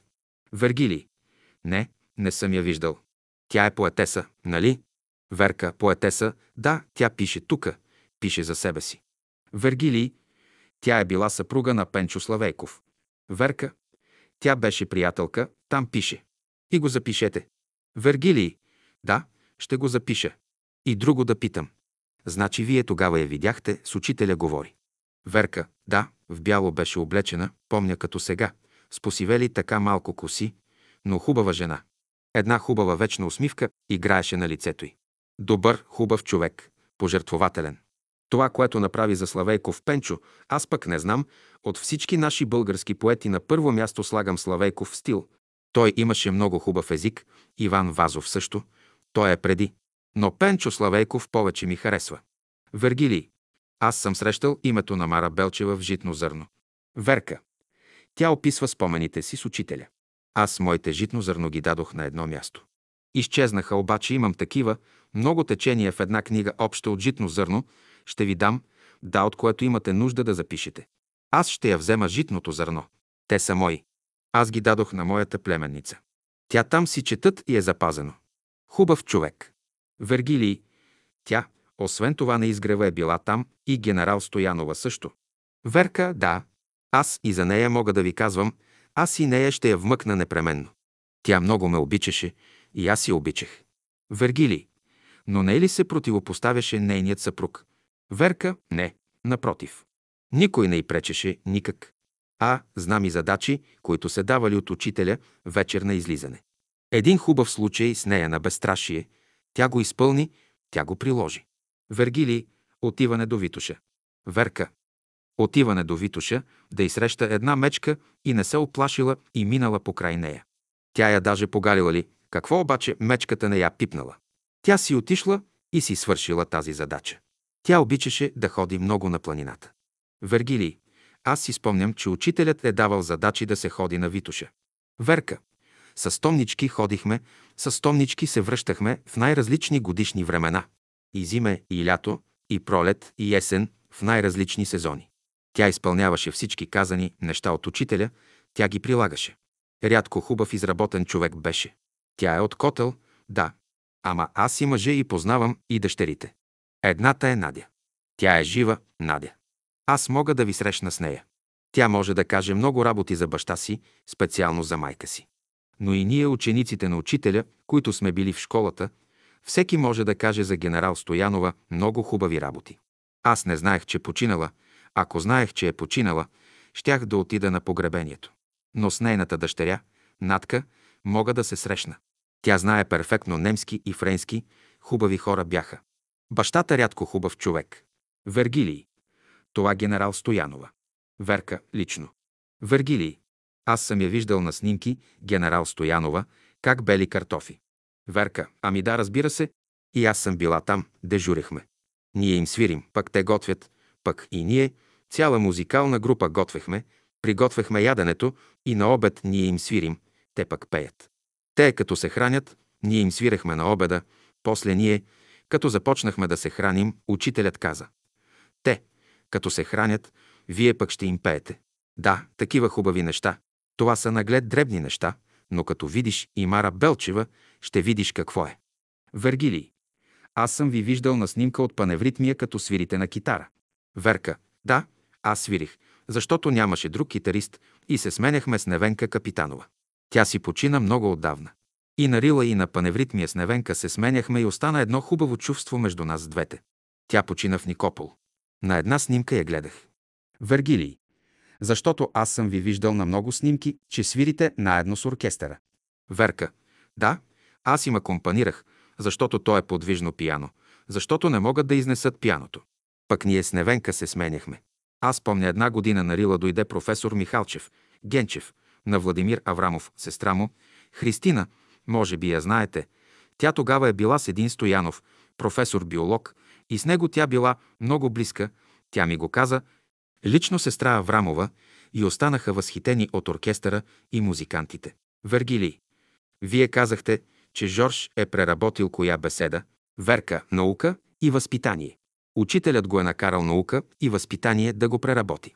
А пак после той, живот за цялото също е преработено от него. Много хубаво е написано. Вергилий, той го е преработил в по-хубав стил. Верка, в по-художествен стил. А пък иначе езикът, който имаше учителят, естествено сравнение с учителя не може да се прави, нали? Аз никога не сравнявам хората. Ние сме нищо пред тях. С такива хора никога не трябва да се прави сравнение. Вергилий, но в този случай Жорж беше го направил в художествена форма, изгладено. Верка, и по-изгладено, но и в по-друг стил. Същото е. Вергилий, той също извадил материали, учителят говори от беседите, така ли? Верка, да, но и аз имам пръст в тая работа. Аз съм избирала мисли, да. Вергилий, вие ги избирахте по теми. Верка, не, не, той. Другата работа той си я свършваше. И накрая преведе учителят говори на френски. Вергилий, той я преведе от български на френски. Верка, да, не цялото, не цялото една беседа, която той я преработва. На учителя първия стенограф е бил професор Гълъбов. Това знаете ли го? Вергилий. Да. Верка. После на Доганови, на Норка и на братим. И той стенограф е бил, и след той вече почнаха другите наши три сестри, даже и брат Боев. Две сестри и брат Боев. Това е. Вергилий. Понеже аз съм виждал брат Боев така да стенографира, на снимки съм виждал. Верка. Ами то почерка ще го видиш, чакай да видим дали го имам. Вергилий. А в житно зърно той освен, че е редактор, той има и негови статии. Верка има, той всичко пишеше. След той няколко души. Томалевски, Петър Манев и други писаха след неговото заминаване в житно зърно. Георг Норман, това е Томалевски, той пише. Първата му среща с Жорж от Търново на съборите. Зато и от него можеш да получиш много работи. И от него свържи се. То аз колко хора съм пратила при него. Знаете го, нали? Вергилий. Да. Верка. Много хубав човек е, много рядко изработен човек. Интересно и брат Борис, Жорж, Георги Радев. Те бяха около 100 души студенти, младежки клас, живот беше. Тодор Стоименов беше председател на младежкия клас. След той брат Борис стана вече председател, след заминаването на Стоименов и като ръководител е сега на нас. Хубав човек, хубав. И за него трябва да се пише. Вергилий. Сега в житно зърно, там има Жорж много неща. Те могат да се извадят. Верка. Могат. Вергилий. Правил ли е някой опит да се извадят някои неща от Жорж? Верка. Ами аз ще си ги взема. Аз ще взема житното зърно тука, после ще й го върна. Георги Радев си замина на 22 юли 1940 г. в Юндула. Вергилий. Вие през това време бяхте на Мусала. Верка. Аз бях на Мусала, когато научих, че той е починал. На Мусала бях. Аз ще ви кажа подробности, какво съм мислила да правя, обаче той каквото ми казваше ще кажа. Всичко. Така имахме една спонтанна, непринудена връзка, едно фино отношение, един към други. Той с всичките беше акуратен. И така стана, някак си спонтанно се развиха тези връзки. Но никой не му пречеше и всичките сестри бяха свободни да се срещнат, да го поканят. Ако ни поканят и двамата, отивахме. Ако поканят само него, ходеше, когато пък поканят само мене, аз си отивах. Ако поканят, трябваше двамата да ни канят, как ходели сме и двамата някъде, обаче така свободни бяхме. И на Рила. Баща ми му занесе от чортленската вода на Юндула една дамаджана. Вергилий. Вода. Верка. Аз му писах и той му занесе вода. Тя много хубава е вода, чортленската вода. Има я Файтус. Трябва Вергилий, и лято аз като и да сега, ще се срещна с председателя на Айтус, на съвета Файтус, ще се срещна с него. Той е малко роднина, падам с него. Той е инженер. Ще помоля да направим, да възстановим чортленската вода. Само брат Борис знае. Той, понеже е най-голям майстор, ти го знаеш. Да, да можем да я отделим тая веда, защото има малко смесица от една друга вода. И отгоре минава река, има малко смесица. Особено по отношение на водата имам хоби, гдето се казва Чистите кристални рилски води ги обичам. Да, и чортленската вода, много хубаво я знаем, от 50 години. Знаеш ли, от 20 години, два пъти в седмицата дамаджана от 5 литра вода на учителя се носеше. Баща ми изпращаше. Вергилий. И сега, като замина Жорж, учителят беше наредил да ви предадат на вас нещата. Верка. Всичко. Вергилий, обаче, те ни ви ги дадоха. Верка. Аз грешката ми е, че не казах. Виж какво. Никога не обичах да занимавам учителя с такива работи. Никога. Хубавите спомени не се поддават на описание, което сме прекарали. Вергилий, 40 години от тогава не е малко, не е малко. Верка, 41 години, 42. Сега на юли ще почне 42 години. Вергилий, не са малко 40 години. Верка, ами скоро, скоро ми се обажда на сънища. Сънувам го много често. Той беше рядко изработен. Я го виж. Той говори и погледът му, и походката му. Интересно, откъде сте ги намерили тези снимки. Вергилий. Попаднаха ми. Верка. А, верно. Аз мислех, че щях да ги търся ли. Не. Аз благодаря. Само ще ми извадите няколко, нали? Да ми увеличите. Двечки ми дайте от тези. Ето там ме има мен с Жорж и там и Жорж отделно. Вергилий, аз ще ви направя. Верка.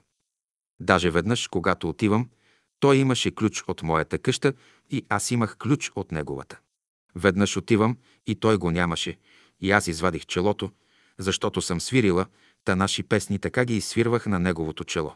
Чак долу с пръсти позициите си хващах. Като видях как ги прави, и аз тогава започнах да хващам тези позиции, а с китарата съм свирила толкова с хубави неща. Ключът така. И с пръстите съм свирила мои творчески работи. На никого не казах, че са мои, мислеха, че са от някой автор. Пак то. Имате и много такива импровизирани работи в музиката и него ще запишем. Що? Сега малко така мозъкът ми хвърчи нещо. Засегнато, нервната ми система, централна, дето се казваше, но хапове вземам известно време. И то като дойдох тук. Преди това, на изгрева нямаше това нещо. Поне Мика Мария Тодорова, като беше, събирахме се, хубаво приятелство имахме, ходехме да си пазарим в града. Което ми е казала, някои работи си останаха в мен и нейния живот трябва да хванеш на всяка цена. Когато отида на годишнината на баща ми, винаги от учителя там една глава четем, защото приятелите за по-дълга беседа нямат време. Те от 10 часа почват празненството, ще направим наряда и след той даваме да четат от наряда. Не, нарочно не четем беседи от той, защото по-кратко, че приятелите си заминават. А няма превозни средства, нали? Зимно време е та така. Има много работи за казване, но постепенно, постепенно ще ги възстановя. Нека ми се възстанови малко здравето и да се върна от Айтос. Вергилий, Жорж беше слабичек, висок. Така ли са високи като него от неговия род? Верка, те са такива, Божана е следвала, свирала е начело, мисля, и тя и е следвала в Италия, а пък Мария във Франция. Има една сестра, Ана се казва. Той с нея най-се погажда. Той ми разправя и с другите, но с Ана каза, много бях, действително като брат и сестра, хубава връзка е имал. Той той ми го каза. Отби се някой ден и с тях, може да отида да ги посетя някой ден. Може, толкова години минаха. Не знам какво е станало все пак. Мария беше малко болна. Вергилий, сега къде живее тя, не знаете. Верка, там, на Бузлуджа, не е женена. Вергилий, Мария Радева се казва. Верка. Има една сбирка такива книги, издадени стихотворения от нея. Тя е поетеса и първите стихчета, той ми каза кои са, са от него. Тя я издаде. Аз я имах и тя ми изчезна от тука. Вергилий. Разкажете нещо за Димитринка Антонова. Верка. Димитринка Антонова всеки ден метеше пред учителя там, на поляната до брат Борисови, на поляната. С такива малки ножички чистеше буквите на печатарите. Ние се разхождаме като вали дъжд, слаб дъжд. Излизахме така. Изправяхме се с тънки роклички, много е здравословно.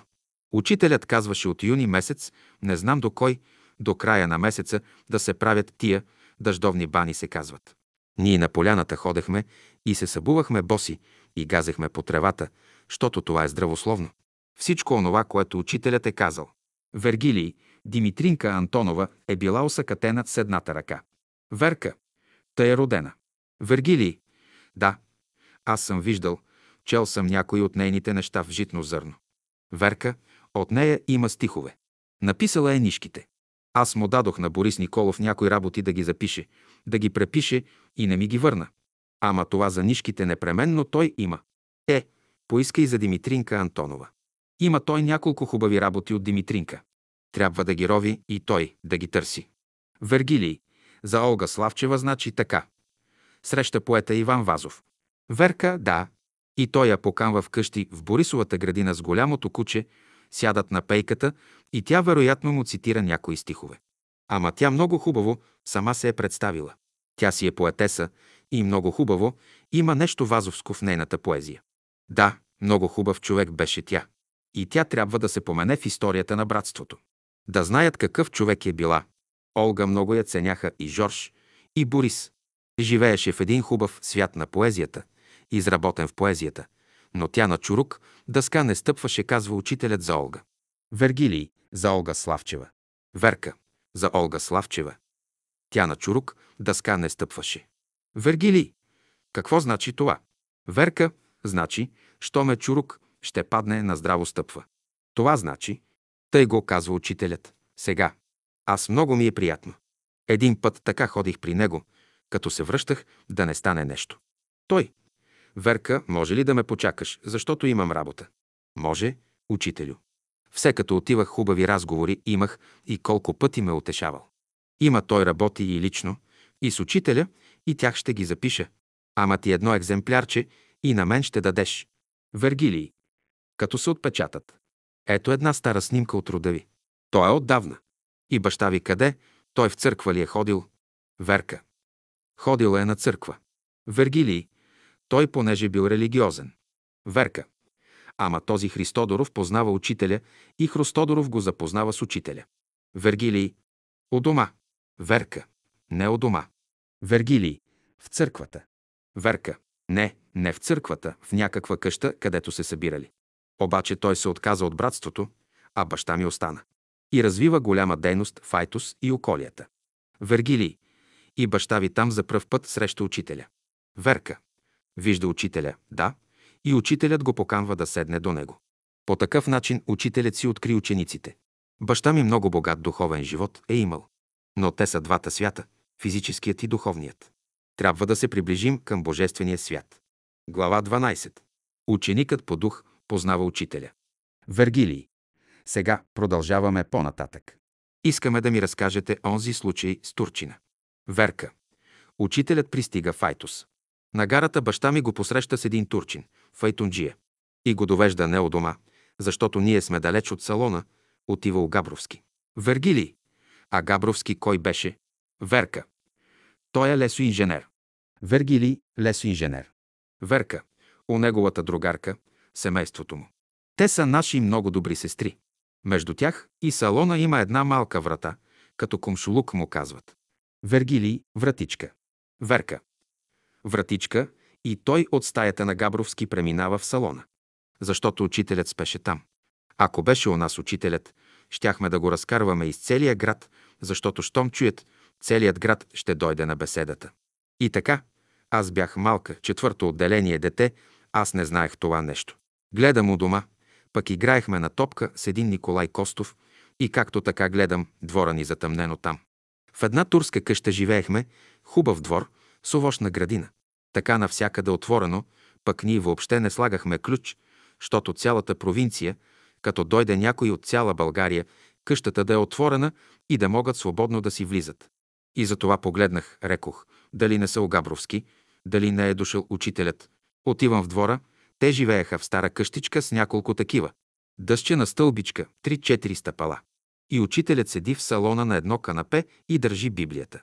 Аз се качвам и се малко стесних, обаче учителят се усмихна. Стана и ме покани да седна при него.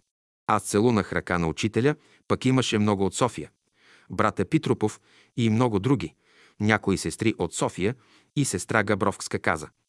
Като целуна ръка на учителя, защо не поздравиш и другите? Аз, след като съм целунала ръката на учителя, не си давам благословението. Да, Вергилий. Ха-ха-ха. Верка. И после почнаха разговори. Това беше вечерта. Вечерта се прибираме, баща ми се разхожда и на другия ден ще заминават за Бургас.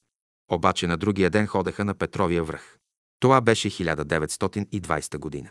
А ние бяхме деца в четвърто отделение и държахме изпит, както едно време беше. Накрая матура. Обаче ние и той яде, Николай Стаматов се казваше учителят, наш роднина, на майка ми братовчет, и ме изпита първа, за да мога да отида. Добре, ама те отидоха много рано на Петровия връх. И като чули, че на Петровия връх има събор, гдето се събират с учителя, гражданството се научило и са отишли там да продават какво ли не. И учителят казал да се прибираме в града. И вечерта се изнесе беседа. Тогава аз се облякох вече празнично, както трябва народ в салона. Отвън на двора много народ, гражданството се научило. Учителят изнася една беседа в салона Файтус. Ние, щото сме деца, слушаме така накрая по-възрастните хора, нареден салона хубаво. Сестра Габровска салона го беше изчистила, едно хубаво кандило вишново, така голямо, тогава нямаше ток, с лампи и салонът чист и една покривка. Така е направена масата. И учителят сложен така и баща ми, всички седят насреща. Аз както седях правичка, рекох, сложих си така краката, леко се плъзнах по пода и застанах до учителя. Баща ми така неприятно малко му стана. Намира го, че не е правилно. Пак аз, трепти ми сърцето, душата ми трепти, че учителят е тук. Но го познавам още от пет годишно дете. Тогава бях вече голяма в четвърто отделение дете и учителят. Той каза, пък учителят сложи ръката си на главата ми и каза. Оставете детето, оставете детето. През всичкото време слушах беседата. Само едно запомних, което запомних беше за една овца ли беше, така го дава примерно. Не, че заклана овцата, пускат кръвта тече, да видят една млада девойка, да видят дали ще се изплаши, за да поеме Христовия път. Добре, ама това беше само един пример, даден така от учителя и за това го възприех и си реших в себе си да не се женя. Аз го възприех и от тогава реших да не се женя. Вергилий, значи в четвърто отделение на беседа. Верка, да, аз решавам да не се женя. Разбрах това. И после вечерта се прибираме и на другия ден се ходи. Не беше на Петровия ден, като се върнахме. И на другия ден вече ще пътува учителят на минералните бани с файтона на този турчин до бургаските минералните бани. От минералните бани ще го поеме Минчо Сотиров за Бургас. Той беше ръководител на Бургаското братство. Аз много исках да отида да изпратя учителя до минералните бани. Но бяха в файтона само трима души, толкова приемаше. Учителят много искаше, пък баща ми казва. Няма място, учителю. Но аз тука между краката ще го сложа. Много неудобно ще бъде и не ме прие баща ми, за да не притесни учителя. И тръгват. Аз зад гърба на учителя, докато се качи на файтона, малко се връщам, като вече го изпращам, на файтона като се качи, аз колко пъти си подавам ръката, учителят слезе, даде си ръката да му целуна ръка и ми глади косичката пак втори път и тръгна файтонът. Аз отзад махам, махам, махам, докато се закрие. Отиват на минералните бани. Имаше и други, които заминаха с файтони от Бургас. Нечо Паскалев сестри и брати от Бургас. И от Айтос отидоха някои. Ние, понеже сме деца, останахме. Майка ми също присъства, ходи, отидоха. Ние деца бяхме. Пък и седем деца бяхме ние. Вергилий, не са малко хора. Верка, то не файтон, трябва цял рейс. Ха-ха-ха. И така пристигна учителят на минералните бани. Една част от тях влизат да се къпят, на банята да отидат, а учителят отказал. Баща ми казал, учителю, нека се къпят, нека да отидем до селото Банило. Там имаше брат Милю се казваше, ръководител на братството в селото Банило, ръководител беше. Вергилий, тия минерални бани къде са? Верка. Бургаските минерални бани. Вергилий. А, бургаските минерални бани. Значи баща ви тръгна с учителя, не отидоха да се къпят, другите отидоха да се къпят. Верка. Оставете ги да се къпят. И се качват и отиват в селото. Ама онези чакат от Бургас. Пак те в той време отиват в селото. Като пристигат в едно семейство Михаил Бошкови, учителят отсяда там с баща ми. И отива, и казва на всички приятели на ръководителя, че учителят е тук. Празник, тържество, всички приятели, че учителят е там. А учителят искал да зарадва и тези, макар че са били на Петровия връх всички, но в селото отива. Той сам пожелал учителят да създаде радост на всички, както обикновено в живота беше. И отиват в селото, направят една голяма трапеза. Всички приятели от селото, братя, сестри, имаше много народ. Там, у брат Милю станала вечерята, ръководителят и учителят между всички радостни, целуват му ръка и го изпращат с файтона обратно. Но понеже Михаил Бошков имаше пчели и много хубав мед поднесен учителя, един как му викат, заедно с медната пита, но го поднася на учителя. И пак се връщат на минералните бани, тогава Минчо Сотиров с файтона си и с друг файтон, той го придружавало Бургас. А баща ми се връща с този турчин обратно. И като слизат в Айтос вече, у дома казва. Сега моето момче ли там, името му как е? Защото много го обичаше. Аз го помня тоя човек, един много фин човек, беше учител на турското училище в Айтос. Интелигентен човек беше. Казва, искам сега да си платя аз от Айтос Файтона до Габровски и от Габровски до Баните и обратно всичко той. Аз Господ возих, бай Георге, не искам пари. Аз Господ возих, пари не искам. Така много хубаво каза. Още ми звучи това нещо. Вергилий, макар че е турчин, ако че е турчин. Верка, няма значение. Вергилий, значи виж го как го вижда. Верка, те са религиозни. Не, той веднага разбра кой е учителят и след това аз бях си приготвила у дома едно столче, имахме салон, турска къща, но един голям, по-голям от това, едно столче и сядам и казвам, тате, аз няма да се женя. А баща ми казва, Казам, искам да го чуя това, като станеш 20 годишна. И станах 18-20 годишна. И след като се минаха години, 50 годишна станах, пак беше на изгрева. Вече съм там, казвам. Тате, ето, вече 50 годишна станах. Аз, както виждаш, аз не съм се оженила. И нямам желание. Имах приятелство с Георги Радев. Това няма значение и така започна моя братски живот с учителя, с братството. Вергилий. Ами този салон в Айтос, кои го правиха, как го правиха? Верка. Братството бе. Той беше на едно семейство, казваше се Божил, кака Василка. Беше на Божил. Вергилий, то къща ли е било първоначално? Верка. Не, то беше салон. Салон, аз така го знам. Салон. Но и ние живеехме даже в същия двор, в братовата му къща. То беше късно обаче. Но този салон, как и ни калепини, имаха така вратичка, Кумшулук му казваха и живеехме там и си прекарвахме много хубаво живота. Вечер се събирахме у дома, двор голям, аз с китарата започвам да пея песните на учителя. Влизам в салона, почвам да пея, още малка бях и правеше впечатление, че съм музикална. И като влезех вътре, оживяваше се салонът. Имаше един учител, Георги Иванов, беше учител в едно село Кермекли, наш брат. Той, щом види, че ме няма, дойде да види да не съм болна като влезе Верка и веднага оживява салона. Така завърших после. Късно завърших, само четвърти клас в Айтос, защото боледувах от тропическа малария. Вергилий, да, това ние миналия път го написахме. Верка, да, затова аз като завърших четвърти клас, станах учителка в едно село Ченге, имаше един учител, Иван Димитров. Той, с него отидохме в това село Ченге. Иванчо, ръководителят, беше младо момче. Баба Петра беше вдовица жена и баща ми излекува момчето Файтус в амбулаторията, но тука имаше гангрена. И как го излекува, не знам и спаси това момче. Пък тя беше вдовица и имаше 5-6 деца. Вдовица, но строга, строга, дисциплинирана, почтена жена. В тяхното село нямаше по-почтено семейство от тях. А пък Иванчо беше ръководител на селото, синът ти. Вергилий, кое село? Верка Ченге, Ченге, сега е Карагеоргиево, и той като ръководител четеше много. А баба Петра, значи, бе дисциплинирана жена, а на Иван книгата от ръката му не слизаше, макар че са на село. Село, но почтено и хубаво семейство. Имаха едно момиченце, баба Петранка, като почина. Неговата дъщеря, Станка се казваше, беше болна много и на градината, вече братската градина, ги събираше баща ми 70 души болни и ги лекуваше. И в Айтос, и в Тополица, Ченге, и ги лекуваше баща ми всички. Тъй тази станка закрепи здравето и баща ми, което, както казваше учителят, ако се лекувате вяра, инжекции няма да има, медицински няма да го лекува. Но понеже той им слагаше за засилване, знае как да ги лекува, инжекции им слагаше и така закрепна. Стана, беше една хубава, но помага на майка си. Ходеха да урат дъщерята Иванчо, Еню, един хубав. Еню имаше син, всички на работа. Баба Петранка там.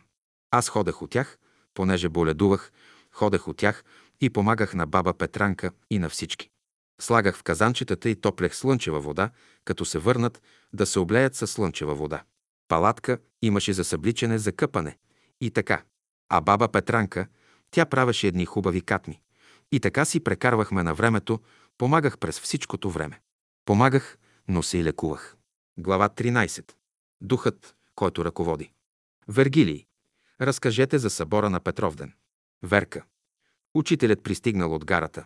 Времето беше хубаво, но в полунощ завалял един много силен дъжд. Баща ми отива от нас, където е в 12 часа в полунощ при учителя. Учителю казва, много дъжд вали, а другите лежат. Казва, Георге, ние тръгваме. И влиза учителят в стаята на Габровски и си вдига крачулите на панталона.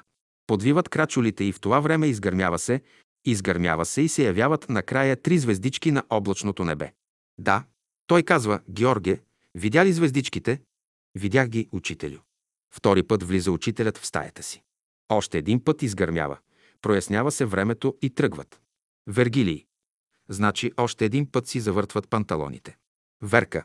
Да, както вие ги правите мъжете, и изгърмява още един път и се оправя времето и тръгват. Другите спят. Те тръгват, обаче народът сутринта, след дъжда отива на Петровия връх. И то 1920 година беше. Вергилий. И тогава времето вече се оправя. Верка се оправя и там си прекарват целия ден, но понеже много народ имаше и се връщат по-рано. Вергилий. Сега тези беседи, лекции на учителя в Айтос записани ли са? Стенографирани ли са? Верка. Виж какво, ами как ще са? Няма такова нещо. Вергилий. Нямаше стенографии, нямаше кой да ги запише. Верка нямаше. Вергилий. Някой записваше ли нещо, случайно баща ви или някой друг? Верка. Ами може. Ама аз бях малка, нали? Не помня. Но спомням си това, че учителят държеше беседа и си спомням този случай, нали ви казах, то само принципно така дадено. Обаче тогава именно аз реших да не се женя. Аз така го схванах. Беседата беше цялата, като че ли за мен беше това нещо. Вергилий, разкажи за холерата. Верка. Това беше през Балканската война. Баща ми вземат го войник. Не помня годината. Тогава е бил фелчер и лекува. Появява се холерата, обаче страшно е било вътре положението. Вие знаете като лекар, повръщане, диария, колко е страшно положението. Всичко било изцапано. Той си избира 11 души. И той е един, 12, но поддържа връзка с учителя с писма. И вземат, те изчистват болните. Войниците почнали да плачат. Казвали, бай Георги, ама ние имаме деца. Той казал, аз също имам деца. Косъм от главата ви няма да падне. С вяра тръгваме. Имало само един учител и на един му строяла кръвта, аз не ги знам така, и той казвал, дайте ми един бинт да натисна, да го вържа.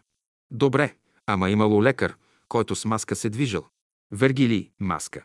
Верка не такива, гдето лекарите ги носят, но качулка, гдето очите му и устата му, всичко друго е покрито, да не се зарази и с файтон се движи, не смее да стъпва, с кон се движи. В самата болница, вътре всички избягали, скрили се, тогава баща ми взема 11 души, между които имало един Димитър. Бил болен, учител от Видин и слязал, че пролазил и му дал бинта да върже на този човек раната. И почва по този начин, изчистват и почва да ги лекува. Имало един еврейн, лекар. Казал му да слага в една чаша по 7 капки йод, а баща ми го увеличил на 16 капки йод, защото нямало резултат.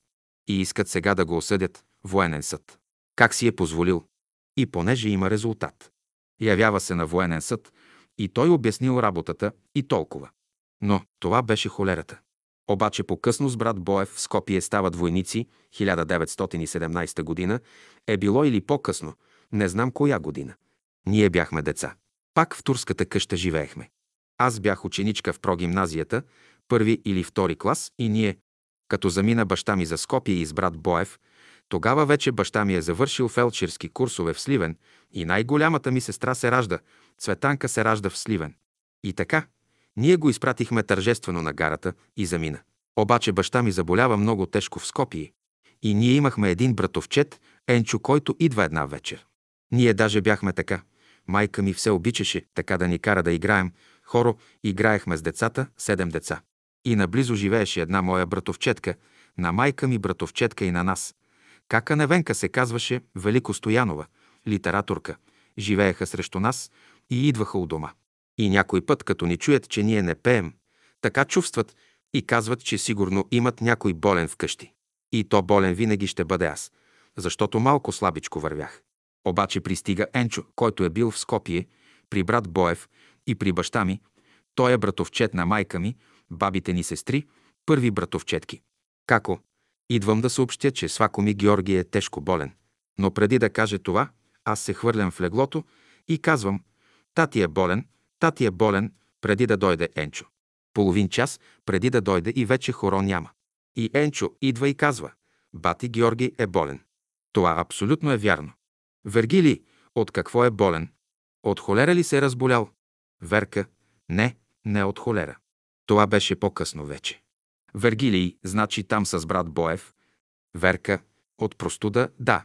И тогава брат Боев е бил здрав и толкова бързо е вървял, докато го видиш на стъпалото, чак горе, понеже е било двоетажно. Трета местна болница в Скопие. Първа, втора, тяхната трета местна болница. И сега, като му минало, получило се писмо от учителя. Учителят казал, че трябва да се прави нарядът на съборен ден. Събрали се. И има много наши приятели, но на един брат забравили да му съобщят и 5 часа сутринта се събират няколко души от братството в Скопие да направят молитва. Наряд имат. Обаче един Станю го забравили, но той бил от нашия край, от село Вресово, и сънува сън и казва Станю, тръгва и служи Библията и тръгва и при Георги, там се събират на молитва. Като отива, а пък било толкова соградено с войска, германците там, то птичка не може да прехвъркне. Как е влязал, не знам. И казват, Станио, как дойде тук? Христос ми казва в болницата, иди, там е Георги. Христос ме изпрати. И за това мен никой не ме спря. Всички спели, тези спели. И той се качил горе, понеже е войник, носи нещо, а той Библията носи. Сега той им казва, а пък баща ми вика. Добре де, как ти ни намери? Пак той вика. Нарядът, нарядът ме доведе. Това е нарядът, казва брат Боев. Ето ти наряда. И така си продължили, изкарали си първия ден наряда и получават писмо пак от учителя. Дава им нареждане как да работят и дошло така, че трябвало да бягат от противника. А брат Боев на Шар планина е ходил и там заболял от ревматизъм и се обръща в туберкулоза. Оттам си носи заболяването брат Боев, не че по наследство. И баща ми един ден с брат Боев си говорили и понеже имало много болни, трябвало да бягат. Имало около 1500 души болни тежко. Едните били тежко, пък другите по-леко. Тези, които са по-тежко, той решава да ги евакуира, понеже лекарите избягали и изчезнали. Той решил тези болни да ги изпрати в България. Ти знаеш как се изпращат. Открит лист ли там да им дадат, за да пътуват с носилки на гарата, на влака ги товарят и съобщават на близките да излязат да ги чакат. Някои други градове, които има, да ги посрещнат близките. А леко болните ги пращат и тях да ги изпращат, но не с линейки така, с носилки, ами по-леко болни и тях ги изписали. В той време лекарите се връщат и гледат, няма болни. Извикали Георги, баща ми и брат Боев. Пак брат Боев казал, Георге, ще решиш там тази работа, ще влезеш в скришната си стайчка, ще решиш сам тоя въпрос. Зато и брат Боев няма намеса в тази работа. И военен съд го вика баща ми. Като ги извикали, те рекли, кой ви разреши на вас да изпратите болните? Обаче баща ми казал, че той не лекува. Той се грижи за тях, че никой няма освен него. Аз реших. Вместо да пратим 700 души в гроба, аз давам моята глава. Аз ставам жертва. И те казват, ти си за наказание. Аз ще изтърпя наказанието. За наказание на Куртев и на Боев, открит лист за София. Вергилий отпуска. Верка, не, защото бягат вече войската, връщат се, а всички останали офицери с войската до Сливен, там с гарнизона. Едно разстояние било колкото разстоянието, колкото все едно от София до Сливен. Да, Такова нещо. Но те пътуват само двамата за София и ги посрещнали много хубаво. Много се зарадвали, казал.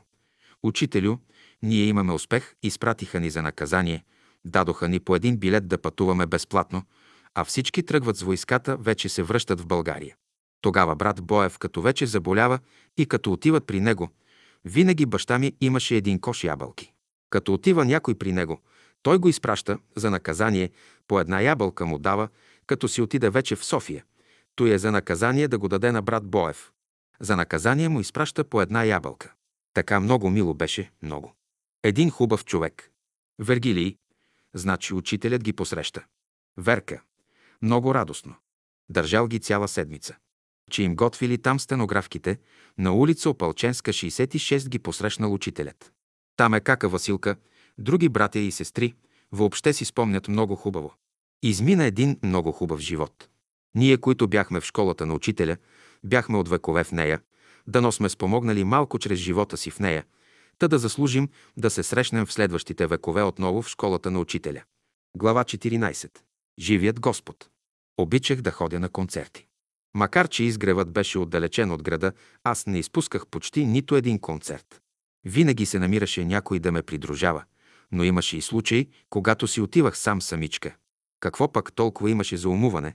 Та нали учителят лично бе дал много задачи на учениците сами да ходят през нощта на планината Витуша, за да укрепва тяхната воля в безстрашие. Нали имахме една формула без страх, без тъмнина, в любовта безгранична. Освен това бях чела и знаех, че ако човек държи съзнанието си будно и държи непрекъснато връзка с небето, то нищо лошо няма да му се случи. Та нали бяхме ученици и онова, което се преподаваше, трябва и да се прилага, защото само онова, което е приложено, е истинско знание. С тези разсъждения аз спокойно отидох в града сама на концерт. След като свърши, поех сама пешком. Вървях по улица Раковски, а после по улица Граф Игнатиев и стигнах до игрище Юнак в напълно спокойна, макар че беше се стъмнило, но имаше още минувачи по улиците и уличните лампи осветяваха що годе пътя ми. Но ето трябваше да поема пътя нагоре покрай Борисовата градина. А това бе Драгалевското шосе, потънало в тъмнина и неизвестност. Преди да тръгна се помолих и непрекъснато бях съсредоточена в молитва и вървях нагоре. След малко усетих, че съм заобиколена от плеяда светли същества, които ме охраняват и отварят пътя ми отгоре, и аз вървя в шпалир от светлина. Ни за минутка не преставам да се моля и така пристигам на изгрева в едно необикновено състояние на духа. За пръв път изпитвах такова преживяване и смятах, че бях изпълнила достойно задачата си и че съм била възнаградена за това с необичайното присъствие на светлите същества. Ето, вече съм на изгрева и преминавам през двора пред салона. Точно в този момент учителят се показва на балкона от неговата стайчка, поглеждаме, аз се спирам и отгоре чувам неговия глас. Сестра, друг път не закъснявайте толкова, защото с това заангажирате небето да ви пази. Аз за миг съм смутена, но още съм под чудесното преживяване по пътя и извиквам. Учителю, да знаете, придружаваха ме плеяда светли същества. Знам, сестра, но друг път, ако ходите и трябва да закъснявате, събирайте се по няколко души и така се завръщайте. Защото сега ангажирате небето да ви пази, а тези същества си имат друга работа в този момент и нарушавате техния план. А планът на небето е друг. Аз лекичко се прибрах, а учителят затвори вратата на балкона. Изгревът спеше, само аз не спях. За мен това бе двойно откровение. Един път от небето и втори път от учителя. Дълго време таих в себе си тази опитност. Накрая реших да я споделя и с другите. Отначало ахнаха всички, но в последствие чух тълкования, че аз съм била лекомислена и със своето лекомислие съм затруднила работата на небето и учителя. За мен това бе откровение на мировия учител и това се крепеше на окултни закони, дадени в словото на учителя, които ние с нашето човешко съзнание трудно можем да обхванем. Но да преживееш всичко това и да видиш как действа законът е едно истинско знание. И понеже опитността на един ученик е опитност на цялата школа, затова аз се осмелявам да ви я предам. А как ще използвате тази опитност и този закон, оставам да прецените сами. Ето законът. Човек не може да успее в каквато и да е работа, ако няма съдействието на невидимия свят. Ученикът мъчно може да живее на земята без духовна закрила. Зато и трябва да бъде свързан с Бога. Това нещо аз го проверих. Но научих и нещо друго. Никога не изкушавай на празно живия Господ. Над леглото си Верка бе окачила няколко листчета, изписани с печатни букви, мисли от учителя Дънов. Всичко, което е добро, мога да приема. Всичко, което е добро, мога да приложа. Когато искам да направя някакво добро, няма сила, която може да ми противодействува. Всичко мога да направя чрез живия Господ на любовта, който е създал всичко в света. Господи, Ти всичко можеш. Твоят дух, който си изпратил да ме ръководи, чрез Тебе всичко може. И аз чрез Твоя дух всичко мога. Господи, да възрасте онова божественото, което си вложил в моята душа преди създание мира. С Бога, който живее в мен, всичко мога. Заради Тебе, Господи, което нося в моята душа от вечността, аз ще се уча и ще Ти служа. Натка Куртева 1908-1996 година. Пред извора на живота. Магнетофонен запис през 1986 година. От Вергилий Кръстев. Глава 1. Чичо Панайот, свещеник. Вергилий Кръстев. Искаме да ви разпитаме за рода ви. Сега майка ви, откъде идва вашият род по линията майка ви? Тя Бела се казва. Натка Куртева. Ами тя идва от дядо ми. Вергилий, откъде са те? Натка, от Айтос. Вергилий, тя майка ви кога е родена? Натка, а, не. Вергилий, не може да си спомните. Ами от рода на баща ви откъде идват? От Айтос ли? Натка, да. Вергилий, откъде имате така спомен за рода? От колко поколение? Натка, а, не мога да ви кажа. Вергилий, вашия дядо как се казваше? Натка, баща на баща ми е Вълчо. А на майка ми Иван. Вергилий, сега дядо ви Вълчо колко синове е имал? Натка, ами как да ви кажа? Преди баща ми един брат, втория баща ми. Трети, още един брат. Четвърти, още един брат и другите са починали. Вергилий, те са останали живи четирима братя или пет. Вие помните ли имената им? Натка, ами Димитър е първият, вторият Георги, третият Андон, четвъртият Панайот. Всички бяха така природно интелигентни и добри и станаха все секретар бирници бяха. Баща ми е бил в първо време секретар бирник. След това отива в фелчерската школа в Сливен, завършва и става фелчер на града. Чичо ми Андон също е секретар бирник, Чичо ми Димитър също секретар бирник, а Чичо ми Панайот свещеник в Айтоската църква. След той идва в Карнобатско в едно село доста години. На времето, когато баща ми е бил ръководител на братството, Чичо ми е пеел много хубаво духовни песни и е идвал в първо време, когато баща ми се е занимавал, духовно се е пробуждал и той с него. Но става свещеник, певец, още първо беше в Айотската църква. След това владиката се намеси, щото баща ми се изяви като един много добър ръководител и деец на братството. Владиката от Сливен забрани на Чичо ми да се среща с баща ми. На баща ми му беше тъжно, защото беше много добър Чичо ми, мъка му беше. И като отида някога на кафенето, вижда Чичо ми седнал на една маса и като види баща ми, свие се, малко се дръпне да не го види баща ми, страх го беше. Той пък ей така крие се, такъв малодушен е бил. И тати казва на кафеджията. Две кафета. Едното на мен и другото ей там на попа. Ха-ха-ха. Чичо ми ще се обърне и ще му благодари така. Ще кимне с глава и толкова. Минаха много години, баща ми живя с една мъка тъй. Той не беше човек, който ги изживява. Той ги разбираше нещата много добре. Но все пак така беше обидно, като кръвна част от живота му беше мъката. Минават много години. Владиката почина, Чичо ми остаря, баща ми отида на градината, вече по нареждане на учителя, там отседна. Там си беше. Чичо ми един ден идва у нас, в Айтос, така, все е изживявал някаква скръп и не се е виждал много години но научава къде живеем, ние с съпруга ми обаче мисли, че там баща ни живее. Аз като го видях да хлопа на нашата врата, познах го, но не му казах. Казва, тук ли живее Георги Куртев? Рекох, заповядайте, сега ще дойде. Той си беше в тяхната къща, съседна на нашата. Нали знаеш нашата къща? Дойде тати. Викам, тате Чичо Панайот. Тъй ли? Той му стана много приятно. Тъй близко към 10 часа беше преди обяд. Оставих ги на обед у дома, приказваха си доста, тати му говори. Той много уважаваше баща ми като духовен човек, като честен и имаше нещо, което той виждаше в него и поприказваха си доста, отиде си чичо ми. Мина известно време, отиваме на градината. Гледаме, тък му отиваме за градината, пък от гарата.